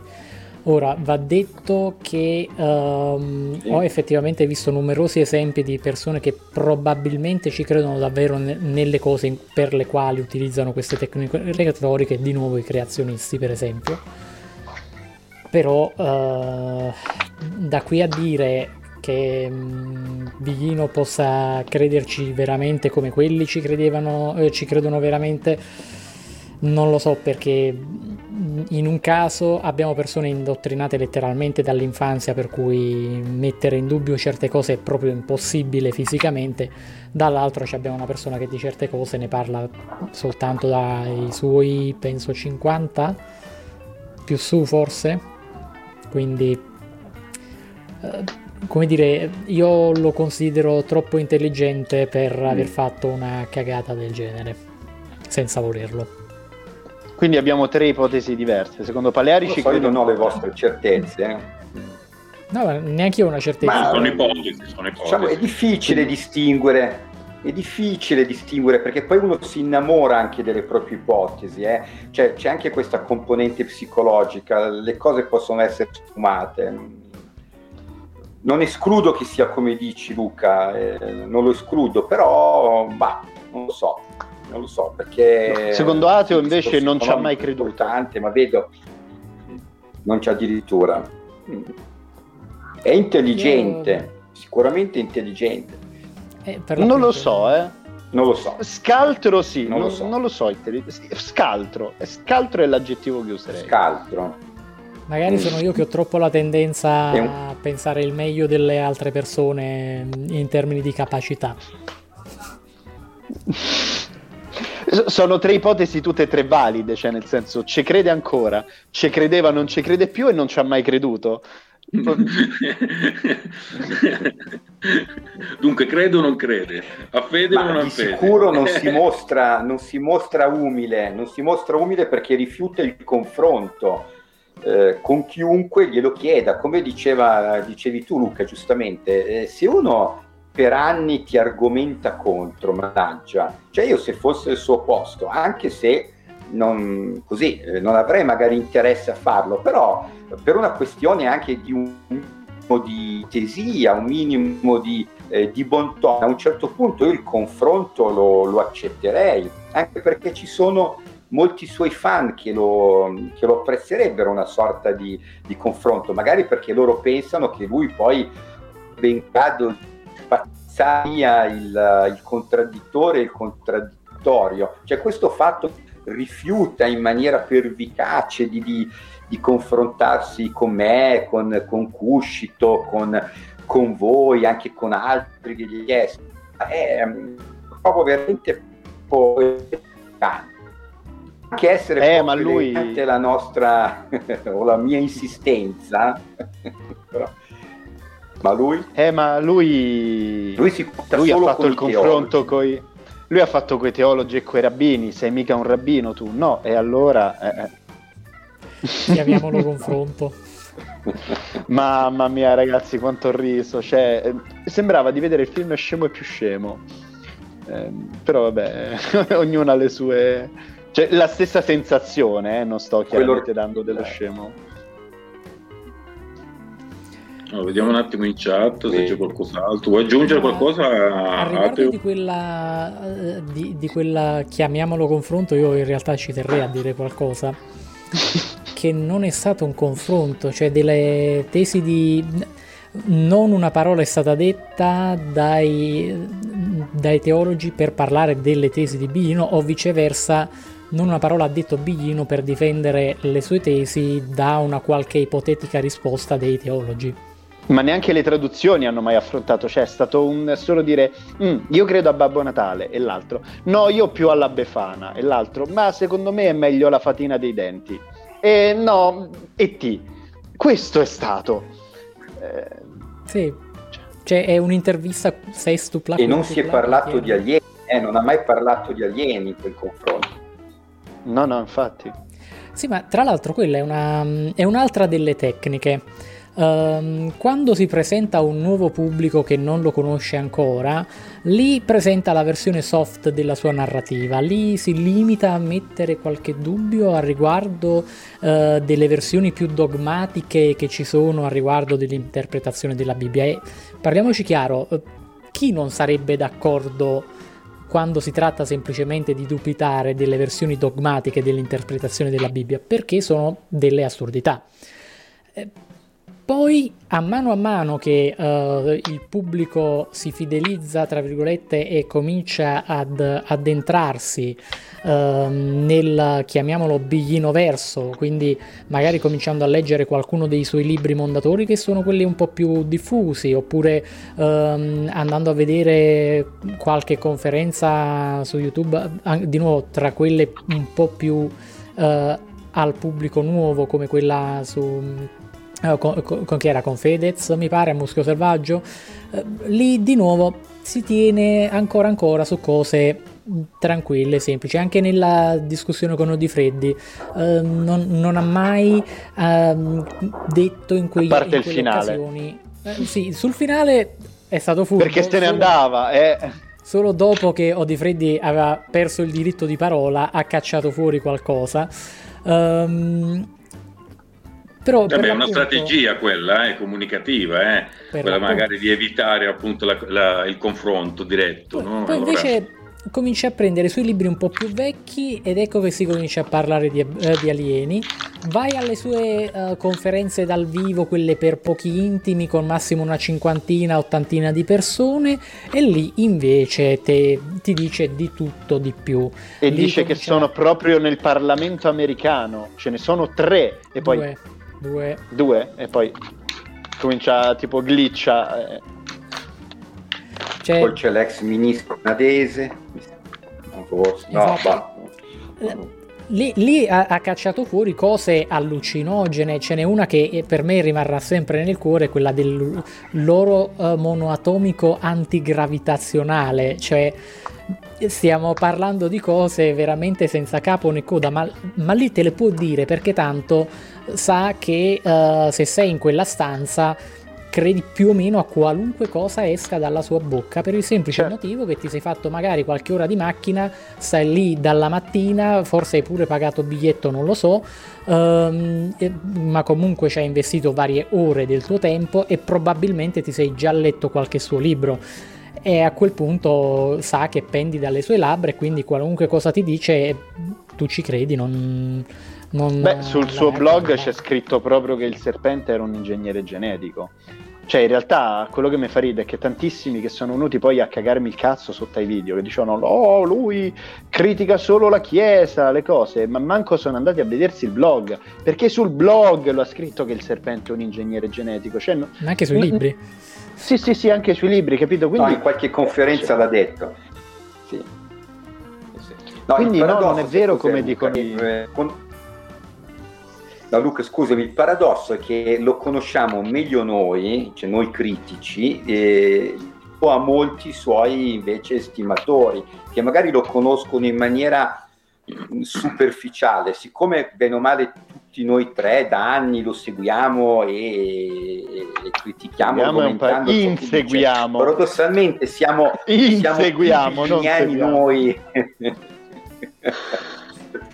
Tre billino, tre billino c'è il bilino, quello che si limita a, um, a criticare le fondamenta dogmatiche della religione, che è il primo strato, che io lo trovo non sempre, ma spesso condivisibile quando si ferma lì. Il problema è che non si ferma mai. Poi c'è il secondo billino, quello che affonda sulle teorie paleonautiche, che ovviamente ritengo non credibili e non fondate, però tutto sommato questo secondo billino è un billino che dice cose per me non intelligenti, ma non è un pericoloso. Tutto sommato ripete concetti che, che erano stati già, già proposti da altri decenni prima. Il problema è il terzo billino, quello quello delle conferenze per pochi intimi o il billino che a un certo momento si lascia andare, che è il billino che sconfina nel complottismo, cioè che va addirittura al di là della, del mero discorso paleostronautico, antichi alieni, ma è il billino che ti parla di controllo mondiale, lo sta facendo sempre più spesso tra l'altro, ti parla di collegamento tra Bibbia e assetti finanziari, dicevamo anche prima, eh, ti parla di Hitler, ti parla di Shoah, ti dice chi ha voluto veramente la Shoah, l'ha detto in una sola conferenza che è sparita da, da, da, da YouTube, ma l'ha detto, per cui io non sto dicendo cose che mi invento. In conferenza ha detto chiediamoci chi ha voluto veramente la Shoah. E pochi secondi prima, in quella stessa conferenza, aveva detto in tono ammiccante al suo pubblico, voi non sapete quanto denaro tedesco è finito nelle casse del movimento sionista. Ecco, questo billino, il terzo billino, io lo ritengo invece molto pericoloso. Pericoloso perché dice queste cose a un pubblico che non sa un tubo di queste questioni, perché poi anche lì in realtà dice delle cose parzialmente vere, ma come i giornali che facevamo prima, le, le, eh, come dire, le estrapola completamente dal loro contesto, perché è vero tecnicamente, ad esempio, che del denaro tedesco negli anni 30 finì, eh, la Germania delle risorse finanziarie darono alla Palestina e alle, alle, comunità sioniste che erano presenti nella Palestina del, del, mandato britannico, ma lui non ti dice che era il denaro del, degli ebrei tedeschi che sulla base di un accordo, perché lo, l'accordo si fanno anche tra nemici, eh, questo denaro degli ebrei tedeschi prodotto dalla vendita dei loro beni immobili, di quegli ebrei tedeschi che volevano trasferirsi in Palestina, mh, i proventi di queste vendite venivano incamerati da, da, un, da un, ente governativo che poi poi utilizzava per acquistare macchinari agricoli da imprese tedesche quindi Hitler ci guadagnava due volte e poi questi macchinari finivano in Palestina. Cioè se uno la racconta in questo modo capisce come stanno le cose. Il discorso del denaro tedesco finito, fi, finito al movimento sionista negli anni 30, Vidino lo racconta in maniera molto parziale e lo fa sempre per dare poi intendere una certa lettura di tipo complottista, sionisti, Hitler, il, chi, chi, ha voluto veramente la Shoah, rapporti strani tra sionisti ed Hitler, quando uno invece racconta le cose nella loro interezza, capisce che gli avvenimenti sono venuti in maniera veramente diversa, perché quel denaro tedesco era in realtà il denaro dei, degli ebrei tedeschi che si stavano trasferendo in Palestina e che fino a un certo periodo, fino al 1936-37, poterono trasferirsi in Palestina prima che le frontiere venissero use è una tecnica, no? come quelle che dicevamo prima, in questo caso applicata ad un, um, ad un avvenimento di, di, storia contemporanea e non di storia antica, ma il meccanismo è sempre lo stesso, lo fa con la storia antica, lo fa con gli antichi ebrei e lo fa con la storia contemporanea, però lui dice di non essere eh, anti-ebraico, vabbè. E a me invece quello che... Un quarto biglino che a me fa ancora più paura, perché... Mh, ogni tanto durante le conferenze lui alla domanda risponde te lo dico a microfoni spenti.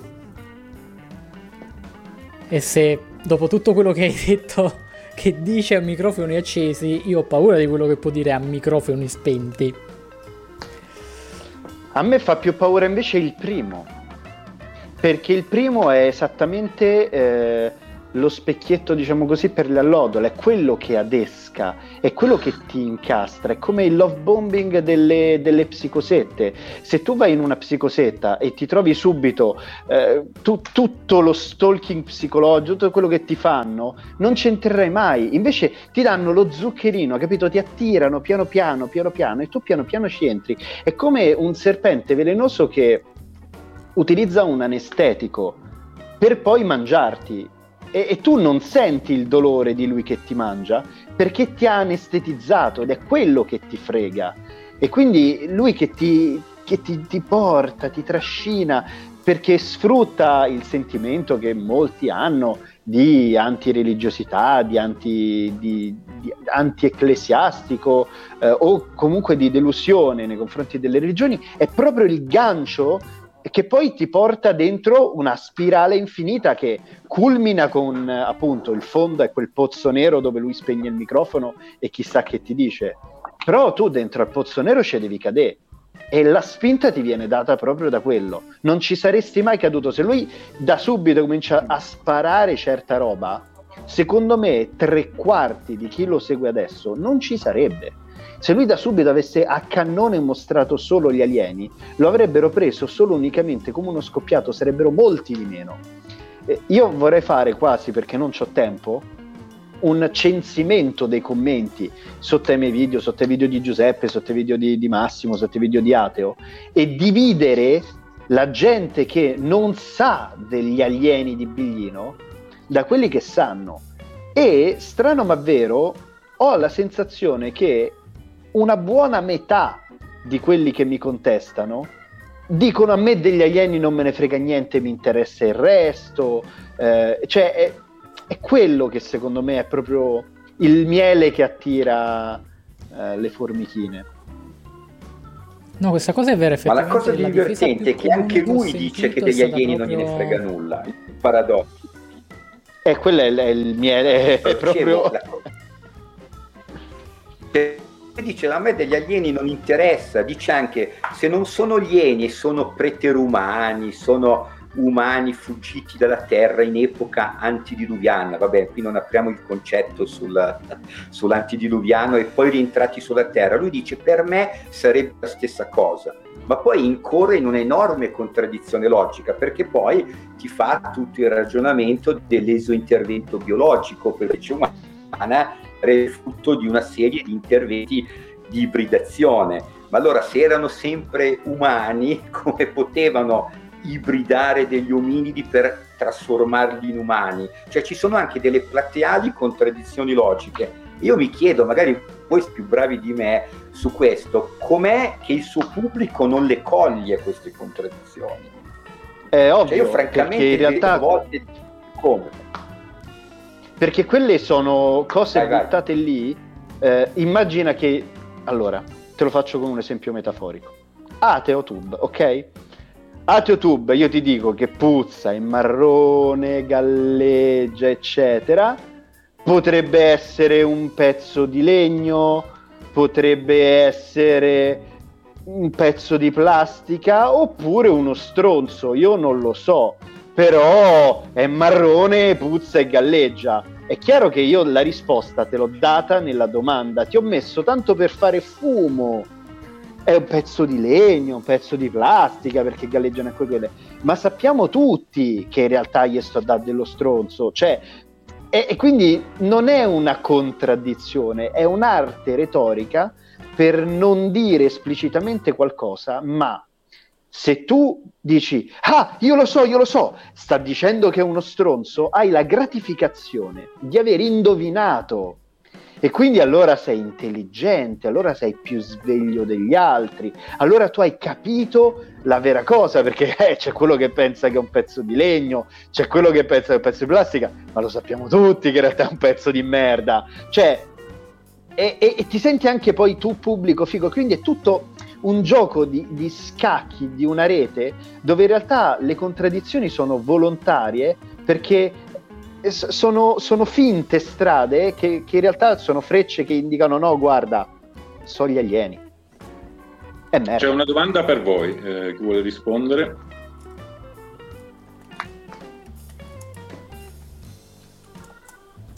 Secondo voi qual è il, il, più grande problema a credere nelle posizioni della paleoastronautica, considerando che comunque ognuno è libero di pensare a ciò che vuole? Ma mm, io la metto così, nel credere in sé per sé che ehm, c'è stato l'alieno tizio che ha visitato la Terra 2000 anni fa, di suo è una cosa abbastanza inconsequenziale in realtà. Non, in sé per sé come credenza non è, non è che di suo sembra causare chissà che il problema, per come la vedo io, è il come si arriva a crederci. Uh, perché nel momento in cui il come ci si arriva è fondamentalmente un, uh, un, un, un'ennesima reinterpretazione di un testo sacro, oppure un, um, fondamentalmente un culto della persona intorno alla figura eroica del traduttore. Uh, queste sono cose che io invece trovo preoccupanti mm, perché fondamentalmente i culti della persona tipicamente finiscono molto male e perché um, le religioni del libro pure tendono a finire molto male perché uh, si arriva al punto in cui le persone credono di più al libro che a quello che vedono al libro e alla interpretazione che ne danno insomma.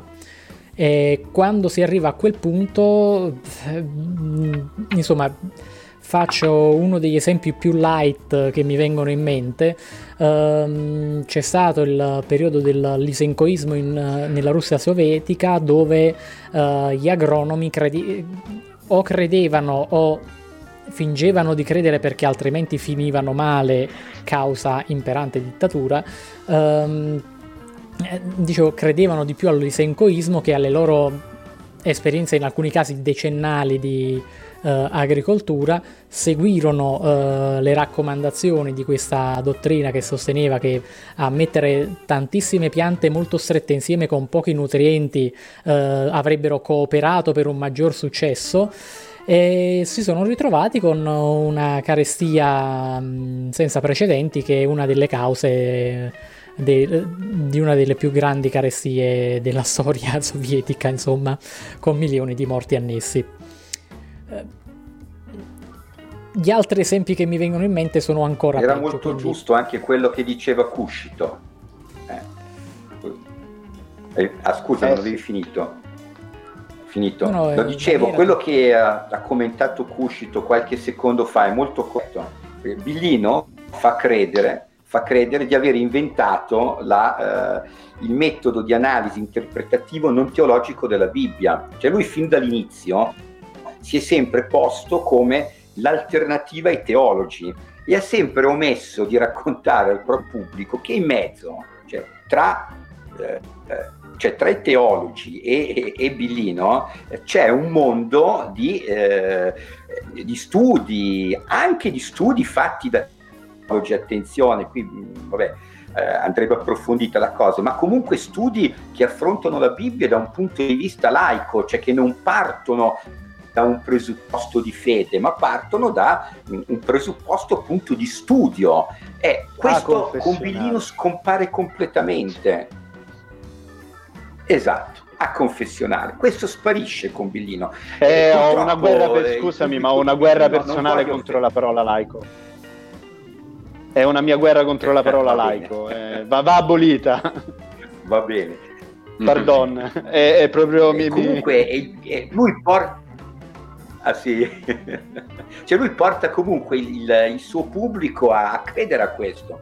Eh, Cuscito ha colto, um, secondo me, un elemento essenziale del, eh, del, del metodo biglino che non è il, il, fare finta che, ma è l'utilizzo appunto di, eh, di, queste, di questi vuoti, di, que- di, questi vuoti iniziali attorno al quale poi lui costruisce la sua, la sua narrazione. Comunque sulla paleostronautica, sì, non, il problema non è credere o non credere, anche se fosse, eh, nessuno di noi credo sarebbe spaventato dal, dall'ipotesi, no? Eh, il problema è quando su, su un'ipotesi comunque no, non provata si costruisce una, una, una narrazione per la quale questa, questa, ipotetica presenza aliena avrebbe condizionato pesantemente la storia dell'umanità e forse condiziona ancora oggi. È lì che rientra in pieno il, il concetto di, di complottismo e Pino nega sempre di essere complottista, perché se notate dice sempre, io non sono complottista, io non vi sto citando mh, lo scritto del complottista A o del complottista B, io vi sto citando testi di eruditi, di accademici e a volte lo fa veramente, li cita, eh, ma poi decontestualizza completamente il, il, il, ragionamento e utilizza delle fonti per, eh, per, delle conseguenze logiche che non esistono. L'ha sempre fatto. Domanda, domanda di Dani. Secondo... Secondo vai, voi esistono e sono già stati avvistati? Sono due domande totalmente separate che meritano due risposte totalmente separate. Per quanto riguarda l'esistenza, eh, beh, l'universo è talmente grande che è impossibile supporre che solo unicamente da noi si siano create delle condizioni adatte alla vita in generale qualunque forma di vita che può essere all'infuori del pianeta Terra è considerabile aliena ed è scientificamente eh, considerata eh, elemento di studio la possibilità che la vita sulla Terra venga per esempio da alcune forme batteriche sugli asteroidi, degli asteroidi eh, è, una, è, una, delle varie, varie, ipotesi, non la più accreditata, ma comunque c'è. E in questo in caso più, vabbè, delle stelle, no Luca? Però sì, esatto. in, un esatto. se- in, un altro in senso altro, però. In un altro senso. E il fatto che abbiano trovato tracce d'acqua su Marte, se non sbaglio, è interessantissimo perché anche lì l'acqua è un elemento dove la vita tende a generarsi, quindi potrebbero trovare microforme di vita, potrebbero, non è detto, su Marte. Quindi i marziani, e poi li devi vedere a microscopio, ok? Eh, o anche forme di vita intelligenti nella vastità dell'universo potrebbero esserci e tocca vedere poi se a livello temporale si sono sviluppate prima o, dopo, o si svilupperanno dopo di noi, c'è la possibilità che noi siamo forse addirittura i primi, c'è la possibilità che magari ci sono stati degli scarti di centinaia di migliaia di anni e non ci potremmo mai incontrare. Ed è una risposta. E poi sono venuti da noi, non c'è evidenza alcuna, è inutile proprio parlarne su questo io per il momento mi attengo mm, al dato scientifico. Per quanto ne sappiamo, il viaggio interstellare in uh, tempi non uh, geologici è fondamentalmente impossibile. Uh, ma, ma, non nel senso di ehm, non abbiamo la tecnologia per farlo, nel senso di ehm, indipendentemente dalla nostra tecnologia ehm, nella migliore delle ipotesi della fisica ci vogliono decine di migliaia di anni per, pass- per andare da una stella verso l'altra. Ma loro uh, usano i buchi neri. Eh, però anche il buco nero, eh, anche queste ipotesi, chiamiamole eso, eh, al limite della scienza, ecco. Um, ci sono queste ipotesi al limite della scienza, sono però um, come dire, uh, abbastanza limitate come opzioni. Numero uno, bisognerebbe in qualche modo distorcere lo spazio al punto da creare una specie di tunnel spaziale uh, che um, unisca un punto dell'universo a un altro uh, in quello che vi- veniva teorizzato come una coppia buco nero-buco bianco. Piccolo problema, se ti avvicini al, um, al buco nero eh, vieni, c'è un processo chiamato la spaghettificazione uh, nel quale fondamentalmente la tua forma fisica si riduce a degli spaghetti fusi, stracotti e non, non ci arrivi vivo dall'altro lato. L'altra opzione, è quella su cui si sta lavorando di più a livello di fisica teorica, ehm, è quella della congettura di AQBR eh, con cui sarebbe ipoteticamente possibile ehm, creare diciamo una specie di onda di distorsione spaziale intorno alla navicella che quindi distorcerebbe lo spazio davanti a sé invece di accelerare. Il problema è che si sono fatti i conti ehm, in questo caso il problema è che lo spazio tra te e la tua destinazione non è vuoto ci sono delle, chiamiamole polveri interstellari, um, cose tipo il vento solare, il nome tecnico è medium interstellare, e um, le particelle di questa polvere che vengono catturate uh, nel tuo passaggio per un effetto fisico accumulano energia in maniera illimitata. Ti spappolano la nave? no, no la, la, nave in teoria eh, rimane protetta. Il problema è il sistema solare di arrivo che poveretto invece dovrebbe non rimanerne assolutamente più nulla. Mm, beh, è utile andare dove poi non c'è più niente. Eh. Sì, di- diciamo che per quello che ne sappiamo adesso è proprio fisicamente impossibile. Poi se arriverà un giorno una scoperta tale per cui queste cose non sono più vere, io sarò felicissimo di cambiare idea perché il viaggio interstellare lo voglio vedere, sarebbe una figata pazzesca. Eh beh, sì. ehm, cioè, scherziamo andare su Proxima Centauri a vedere il, c'era, c'era, da qualche parte un pianeta dove la pressione e la gravità erano tali che c'era del ghiaccio a 800 gradi di temperatura. Eh, ma è una figata pazzesca. Studiare una cosa del genere sarebbe fighissimo. Il problema è che mm, abbiamo un limite fisico che nessuna tecnologia può aggirare. Matteo, vuoi rispondere anche a questa domanda? Sì. Qual è? Allora, è vero che le storie degli antichi cominciano a raccontare tutte la stessa cosa nello stesso momento o in realtà hanno archi temporali diversi? No, sono completamente diverse. Le mitologie dei, dei popoli sono co- veramente c'è tutto quello che si riesce a immaginare. Abbiamo uh, mitologie dove all'inizio c'è un, una specie di uovo cosmico, uh, c'è um, l'induismo che paradossalmente ha uh, degli archi temporali più vicini a quelli della fisica moderna di qualunque altra mitologia che io conosca. Um, poi che altro? Ci sono mm, cose tipo, mi pare in Centro America c'era all'origine di tutto il serpente piumato che mm, poi ne, nelle mitologie nordiche il, l'universo è il mondo che conosciamo è praticamente il cadavere di un gigante. Eh, c- qualunque assurdità uno si vuole inventare è facile che c'è un qualche tipo di mitologia che la prevede poi ci sono mh, miti della creazione dove all'inizio c'è il caos, all'inizio c'è niente, all'inizio c'è una uh, singola cosa tipo per l'appunto l'uovo cosmico, due cose, una pluralità di entità, di tutto di più. C'è un'altra domanda? Ma poi sì. Noi siamo già no, in orario più o meno. Volevo solo aggiungere una cosa alla domanda precedente. Non è nemmeno vero che i miti si siano sviluppati tutti nello stesso tempo. I miti si sviluppano nelle varie civiltà quando si sviluppano le civiltà e siccome le civiltà non sono nate esattamente tutte nello stesso tempo, perché ad esempio quelle del Centro America o del Sud America non collimano con, con le, a livello cronologico, temporale, con le civiltà del Medio Oriente, del vicino e del Medio Oriente antico. E addirittura all'interno di una stessa civiltà ci sono diversi miti della creazione, basta pensare a quella, a quella mesopotamica e poi mh, mm, e, e quella sumera e poi mesopotamica più in generale. Lì ci sono miti per cui in uno l'uomo salta fuori dalla terra già munito di zappa, in un altro mito eh, la nascita dell'uomo viene in un altro modo e così via. Quindi anche quella è una roba buttata lì da Bilino e da altri, eh, messa giù come se fosse una verità incontrovertibile, ma in realtà non è così. Poi certo ci sono anche le somiglianze.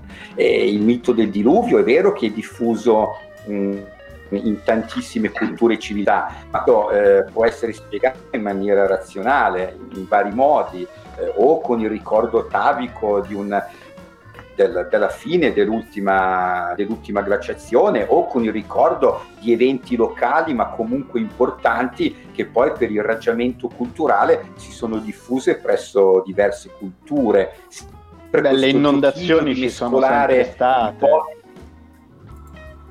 Sì, ma se pensiamo alla, alla, alla, bassa Mesopotamia, insomma, lì quella, l'alluvio mesopotamico è, era la zona delle esondazioni per eccellenza.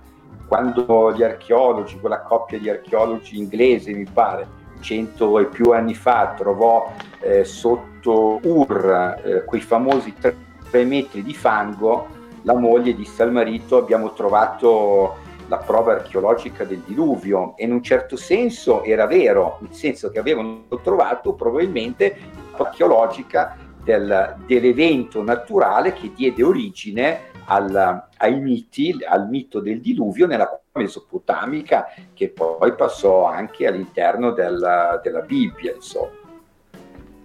A me sta cosa me la fecero studiare alle elementari, all'ora di religione, spacciandomela come la prova che la Bibbia diceva il vero. Perché ah, anche gli scienziati avevano trovato che il diluvio c'era stato, quindi è tutto vero quello che c'è scritto nella Bibbia. Questo purtroppo non, c'è il famoso libro di... non, portano alla, come dire, che tutto quello che c'è dentro la Bibbia è comunque è vero. Se ci sono alcuni passi storici, eventi raccontati all'interno della Bibbia, ben vengano, ma questo non vuol dire che tutto dalla A alla Z appunto sia tutta la storia sia completamente allora, vera. Io ho una domanda per Max. Vai. Ma come fai? Tu che sei mm. comunque insegnante, sei in una scuola. Ecco, come fai a non ridere in faccia? la domanda. come fai a, a, a, non ridere in faccia agli insegnanti di religione e soprattutto perché non ti batti perché nella tua scuola si tolga l'ora di religione? Eh, perché avrei praticamente il 90% dei miei colleghi contro, cioè, perché purtroppo è talmente radicata questa nella cultura, quella di accettare passivamente eh, l'ora di religione, che secondo me non ha, non ha senso, non aveva senso e non ha senso e non avrà senso, al massimo eh, è più, come dire, utile studiare magari la storia delle culture, delle religioni magari, già viste sotto un'altra ottica, potrebbe dal punto di vista storico, sociologico, antropologico, culturale, potrebbe essere utile. Ma questa imposizione, però purtroppo è un'imposizione che arriva dall'alto, dallo Stato, è patto stipulato tanti anni fa e resta lì radicato ed è radicato nell'Italia proprio dal punto di vista culturale ed è difficile sradicare appunto questo, questo stereotipo, quest'idea, questo... Ricordiamo questo... patto stipulato da assassini e ladri in questo ordine. Sì, sì. Prima Mussolini, sì, poi Craxi. Sì. Eh, però... E come ti senti tu che hai fatto tutto un percorso di studio universitario, poi hai fatto la formazione, poi hai fatto il TFA se non sbaglio. E quindi no, no, io ho fatto... Prima eri vecchio... La, la magistrale. La SIS, la SIS, la vecchia SIS. Okay. ok, hai fatto tutto un percorso, una cosa, poi ti sei sbattuto nelle varie gradatorie per entrare di ruolo, eccetera, e poi dalla sera alla mattina ti trovi accanto a te, uguale a te, pari a te, stesso stipendio, stesso tutto, uno scorreggione random messo lì dalla curia. Eh, tra l'altro non laureato, che non ha fatto esatto. il mio stesso percorso, è proprio questo, ed è veramente... Come ti senti? Scacco. Ecco, è come devo sentirmi. Eh, è, è, una presa per i fondelli, è nettamente una presa per i fondelli. È, ed è una mancanza di rispetto nei confronti di chi, come me, magari ha studiato, ha seguito un percorso, ha fatto determinati sacrifici. C'è gente che purtroppo insegna eh, all'interno e ricopre un determinato ruolo all'interno di un'istituzione, dunque e... Cosa ci posso fare? Io non ci posso fare niente, cioè nel senso che comunque eh, ci sono delle associazioni che lottano eh, contro questa famosa ora di religione. Io la vedo veramente una cosa che non un no sense, sai quelle cose che proprio non, ma, ma cosa deve insegnare? Cosa deve insegnare? Poi ognuno è libero di credere o non credere, no? Vuoi credere? Ok, ci sono altri luoghi di culto, certamente non la scuola. Cioè, la scuola Altre deve due insegnare... domande. Ecco. Altre volevo farne una anch'io, eh. Ok. La prima domanda è, tu hai detto, ah, al posto loro si potrebbe fare una storia delle religioni e chi lo farebbe se non ah. riciclare i suddetti scorreggioni eh no. di prima è, è eh, quello il problema. Eh, se eh, te la fanno loro, che cambia? No, eh no, non dovrebbero essere loro. E allora nasce la seconda domanda. Titolo. E nasce la seconda domanda. Hai visto quanti sono? Sappiamo quanti sono. Mandarli eh. dalla sera alla mattina a casa, così, boom, perso il lavoro? È impossibile. È impossibile. E quindi che si fa? Eh. Per me, per me la risposta non è facile. Sarai favorevole a Dalla mattina alla sera, ok. C'è tanta altra gente che ha bisogno Invece, di lavoro. E ultima domanda, Max. L'ultima domanda, Max, ma la percentuale invece sulla base del tuo polso nella tua scuola di, di frequentazione dell'ora di religione? No, è, è totale, c'è una forte... No, no, no, no almeno sul 50% le persone, cioè le persone, gli studenti non, non seguono più l'ora di religione, fanno eh, ore alternative, eh, altre attività all'interno appunto. Io parlo poi della, del mio istituto, eh, però credo che sia ormai generalizzato perché comunque all'interno uh, di un istituto gli studenti non hanno un solo credo, ci sono varie etnie, varie eh, culti, varie eh, culture, eh, storie completamente differenti, voglio dire. E cosa, cosa bisogna insegnare durante l'ora di religione? Questa è la soluzione. Eh, questo, è, questo è il, il problema. Questa è la soluzione, svuotare la platea eh. Bisogna svuotare la platea come sta avvenendo, no? Quindi questo è un elemento positivo. Io sono sempre abbastanza ottimista, nel senso che vedo una crisi, una crisi irreversibile per gli istituti. Sì, di quella, di quella, figura anche all'interno della, della scuola, cioè si sta perdendo quella figura, però...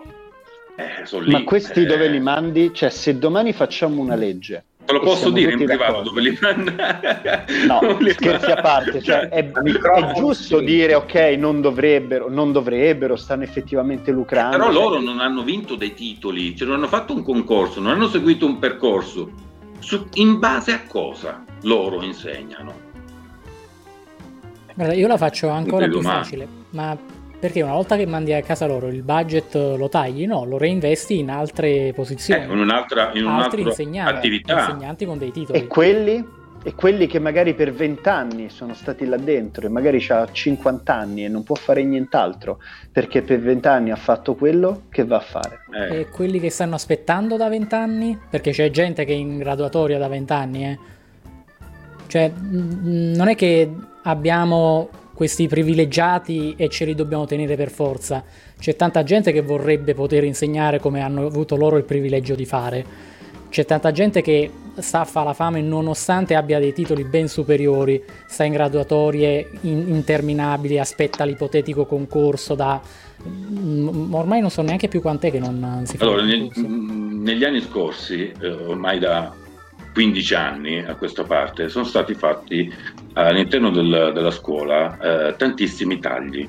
Eh, le ore di geografia, eh, le ore di storia, altre materie completamente tagliate per gli istituti professionali ridotte, le ore pratiche e quant'altro. Ma l'ora di religione resta lì perché c'è un interesse completamente che va al di fuori no? ideologico.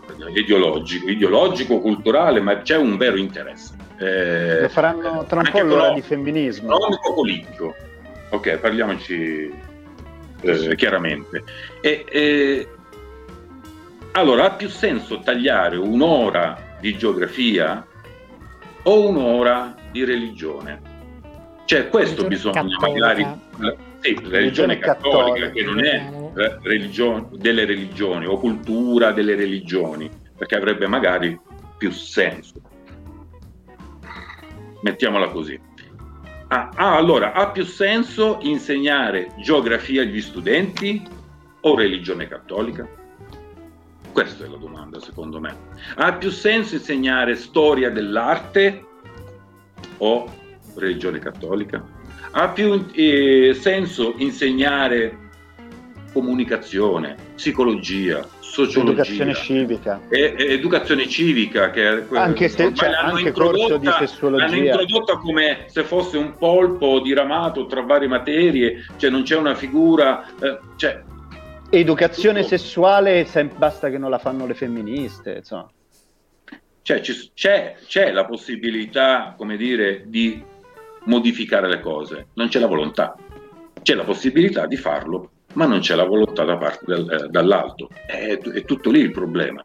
Non, Credo che la cosa sia collegata anche ai patti, non dico ai patti lateranensi, però c'è molta, c'è anche qualcosa di firmato, cioè, eh, col, non so, vado a memoria, c'era un collegamento con delle intese Stato-Chiesa eh, come motivo per cui non tolgono l'8 per 1000, motivo per, un, per cui altre che cose passano. dopo, appunto, proprio, sì. Credo che ci sia volontà politica, nel momento in cui il governo italiano decide che le cose devono cambiare, cambiano, non è che gli serve certo. chissà che. Sì, in effetti, però sapevo. Però ecco, l'unico, l'unico grande dubbio a me rimane sempre. Sarà che forse, forse sotto sotto sono buono, mi dispiacerebbe vedere gente dalla sera alla mattina in mezzo a una strada sì, così. Da quel punto di vista, sì, dal punto di vista umano. È l'unica cosa umana che anch'io. mi lascia un po' perplesso. Però ci sono stati anche negli anni scorsi tantissimi tagli con la Gelmini, altri ministri del governo Berlusconi, adesso evitiamo anche di citare la Moratti. la Moratti che adesso la, ce la troviamo lì eh, la regione Lombardia a, a, gestire di su e di giù i vari vaccini e quant'altro però il discorso è hanno fatto tantissimi tagli anche su, eh, sugli insegnanti di sostegno ma occorreva tagliare lì o occorreva tagliare da un'altra parte eh, quelli sono gli intoccabili e questo è il problema. Sono gli intoccabili.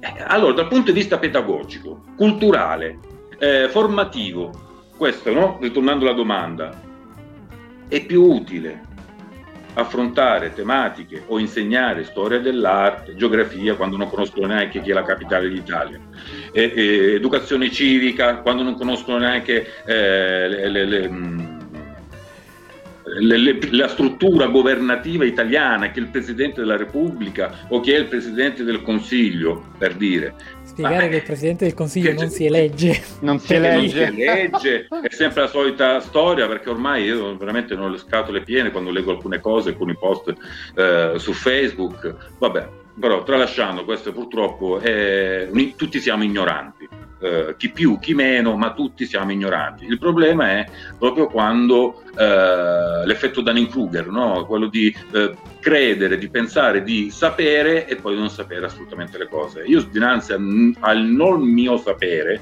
preferisco stare zitto, preferisco non espormi, perché non conoscendo Uh, attentamente una determinata argomentazione, un tema, un, un, una tematica, insomma. Ehm, preferisco stare zitto perché non è fare brutta figura o perché devo fare per forza il saputello della situazione, no, anzi, fai una bella figura perché ammetti che purtroppo magari non hai avuto la possibilità di conoscere eh, o di approfondire una determinata tematica. Non c'è nulla di male, secondo me. Questo è un vecchio discorso che abbiamo fatto già con Luca, quando ci sono alcuni filosofi, io sono un filosofo, sono la, eh, laureato in filosofia, eh, non mi definisco un filosofo, eh, cioè, per carità, eh, aver studiato non vuol dire per forza essere un grandissimo intellettuale, eh, separiamo le due cose, ma uno dei problemi dei, fi- dei filosofi o chi è laureato in filosofia di eh, essere eh, onnisciente, di sapere qualsiasi cosa, di essere competente in tantissimi campi, ma assolutamente no, assolutamente no. Giusto perché sei laureato in filosofia ritieni di poter avere l'intelletto al di sopra delle parti e dunque riesci a ragionare, a mettere in discussione, puoi avere tutte le competenze e le conoscenze possibili? Assolutamente no. E non c'è nulla eh, di male a metterlo. Pensano, non c'è pensano. nulla di male a metterlo. Eh, siamo limitati. Eh, beh, cosa c'è di male? Non conoscere qualcosa. Non la conosco bene. Adesso mi informo adesso mi informo, approfondisco quell'argomento, mm, chiedo a qualcuno, eh, cerco appunto di eh, aprire qualche libro invece di fare le semplici ricerche su, su internet, no? perché magari ormai si è persa l'abitudine di sfogliare una carta, abbiamo tutto su, su internet e c'è una marea di informazioni, di disinformazione all'interno del web disinformazione è un continuo, ci, ci, ci casco anch'io, perché magari dico ma vera sta cosa. Un sito dice una cosa, un altro sito dice un'altra. E qual è la, la, la fonte giusta? Qual è, no? Eh, purtroppo, purtroppo, e questo poi anche il discorso delle fake news, eh, tutte le storie dei complottisti, eh, no bugs, no, di su e di giù, collegamenti vari, ipotesi. Cioè, passiamo un pochettino calmi, facciamo qualche passo indietro invece di farne dieci avanti o di avere la presunzione di sapere, la presunzione di sapere. E poi ricadiamo nell'effetto Dunning-Kruger. Eh, Socrate diceva appunto, io so, l'unica cosa che so è di non sapere.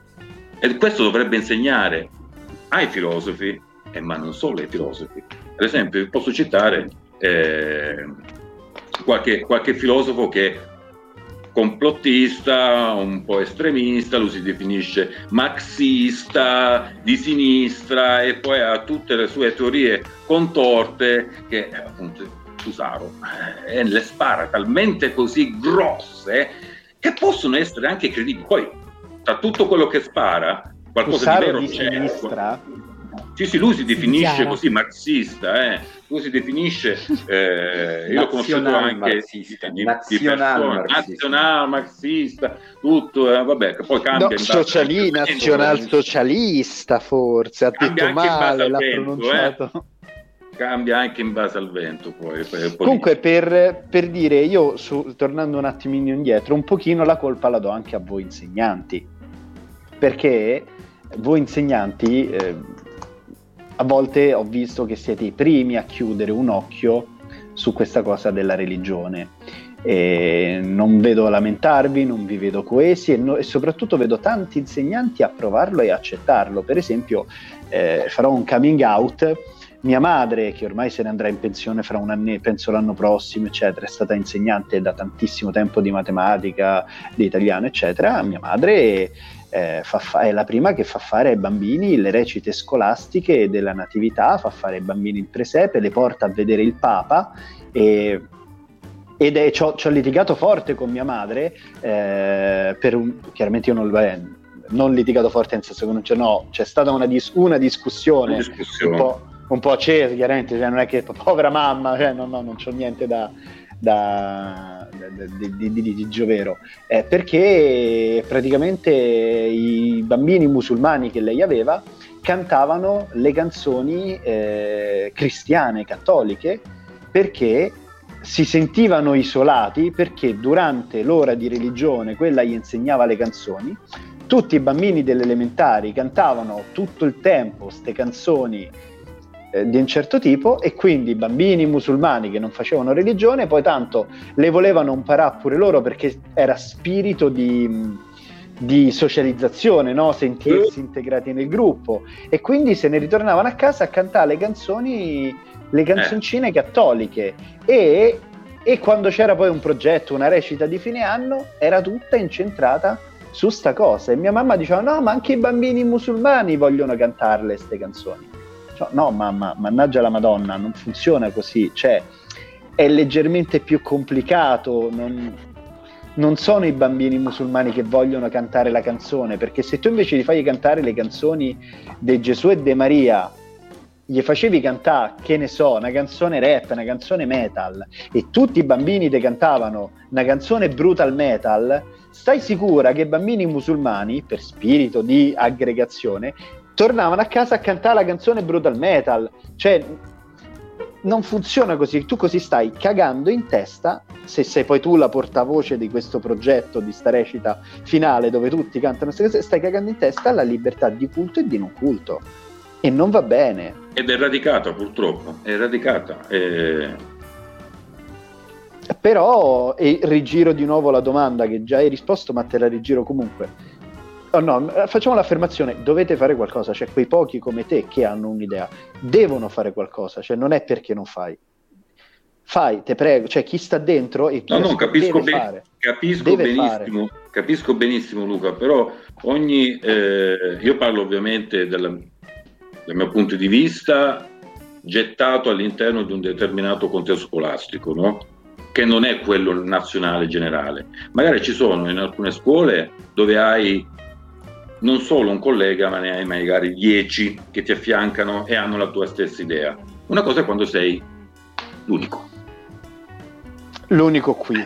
Poi c'è Eh. lì, poi c'è là, poi c'è là. Ecco che si crea un comitato, magari di insegnanti misti, fra elementari, medie e superiori, e tutti assieme, quando c'è il nuovo ministro, gli si fa una bella lettera con tante firme di tanti docenti di ruolo e quando io facevo le manifestazioni, mi ricordo che manifestavamo contro la Moratti quando io ero a scuola ai tempi secoli secoli fa, non c'era nessun insegnante che si batteva per questo. Si batteva per il taglio delle ore X, ma nessuno poi faceva la controproposta e quindi era solo un dire no, non farlo. Se invece, come si manifestava per dire no, non farlo, adesso si manifestasse per dire mm, proviamo a fare altro, magari, cioè, è, però se non parte da chi è dentro qualcosa di propositivo, di attivo. Io capisco benissimo quello che dici, appunto. E, cioè, c'è, c'è, solo War che fa i post su Facebook. Eh, ecco, War, sì, fa, so, War fa post sì, su War, lo, lo, so, lo so, lo so, lo so. Fine. Poi non mi sembra faccia molto altro a parte i post su Facebook. E ogni tanto fanno qualche manifestazione, hanno anche qualche attività diciamo un po' più istituzionale di, a, a, livello di campagne con in alcuni casi coinvolgendo degli avvocati, dipende sempre dalla campagna specifica. Almeno quello per esempio sulla, sull'ora alternativa mh, hanno battuto tantissimo sia eh, con alcune cose di tribunale sia in termini di supporto a quelli che poi adesso che c'è la possibilità si trovano ostacoli dalle amministrazioni locali diciamo um, per esempio se ah. qualcuno si trova davanti una scuola che uh, o nel modulo non mette l'opzione dell'ora alternativa oppure la mette ma la mette mh, mm, in una maniera impropria c'è la pagina dedicata uh, dell'UAR SOS Laicità mi pare per chiedere aiuto su queste cose uh, può bussare lì c'è qualcuno che ti ricontatta e, mm, segue il tuo caso e cerca di darti una mano Uh, poi mi rendo conto non è tantissimo, ma stiamo comunque parlando di una, un'associazione con poche migliaia di tesserati. Eh. Sì, sì, no, per carità. È, è, è, proprio quello poi il problema. Essendo da un lato la cultura cattolica molto radicata, poi ci sono docenti che non hanno voglia di lottare, non hanno voglia del cambiamento. E eh, purtroppo ci sono tante dinamiche, tanti ruoli, tante ehm, situazioni delicate, particolari all'interno del, dell'ambiente scuola, che non è facile da sintetizzare, da scardinare. Eh...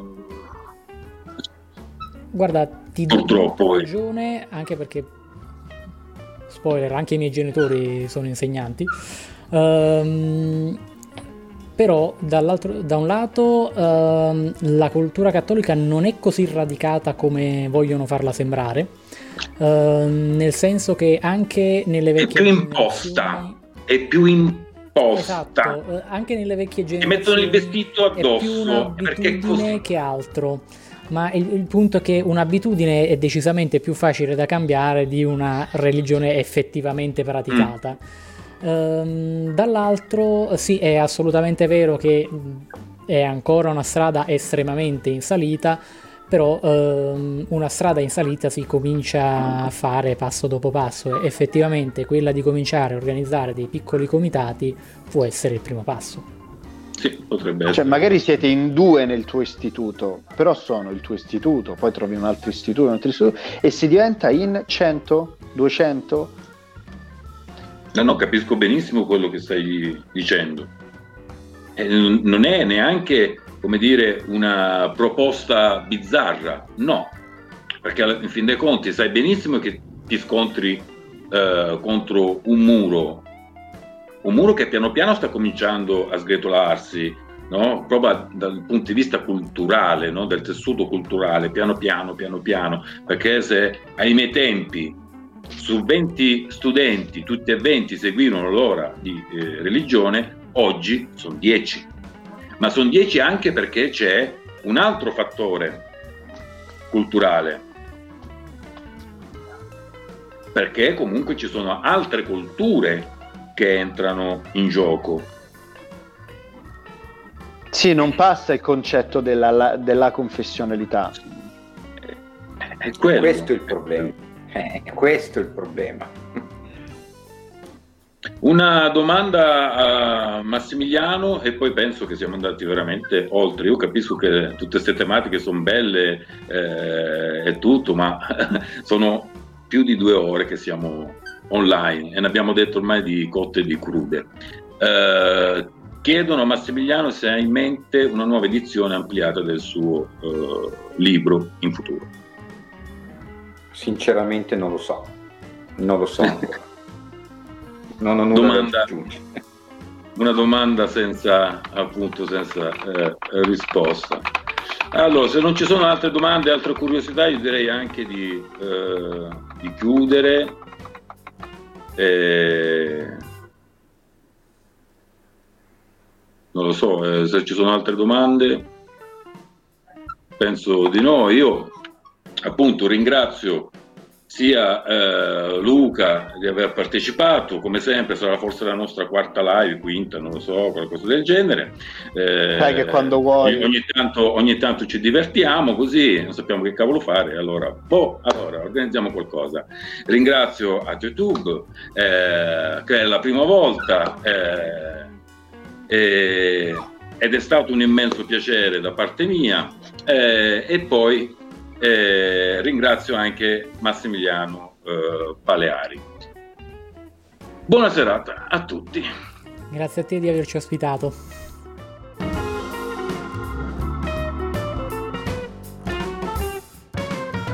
Al salotto di Max.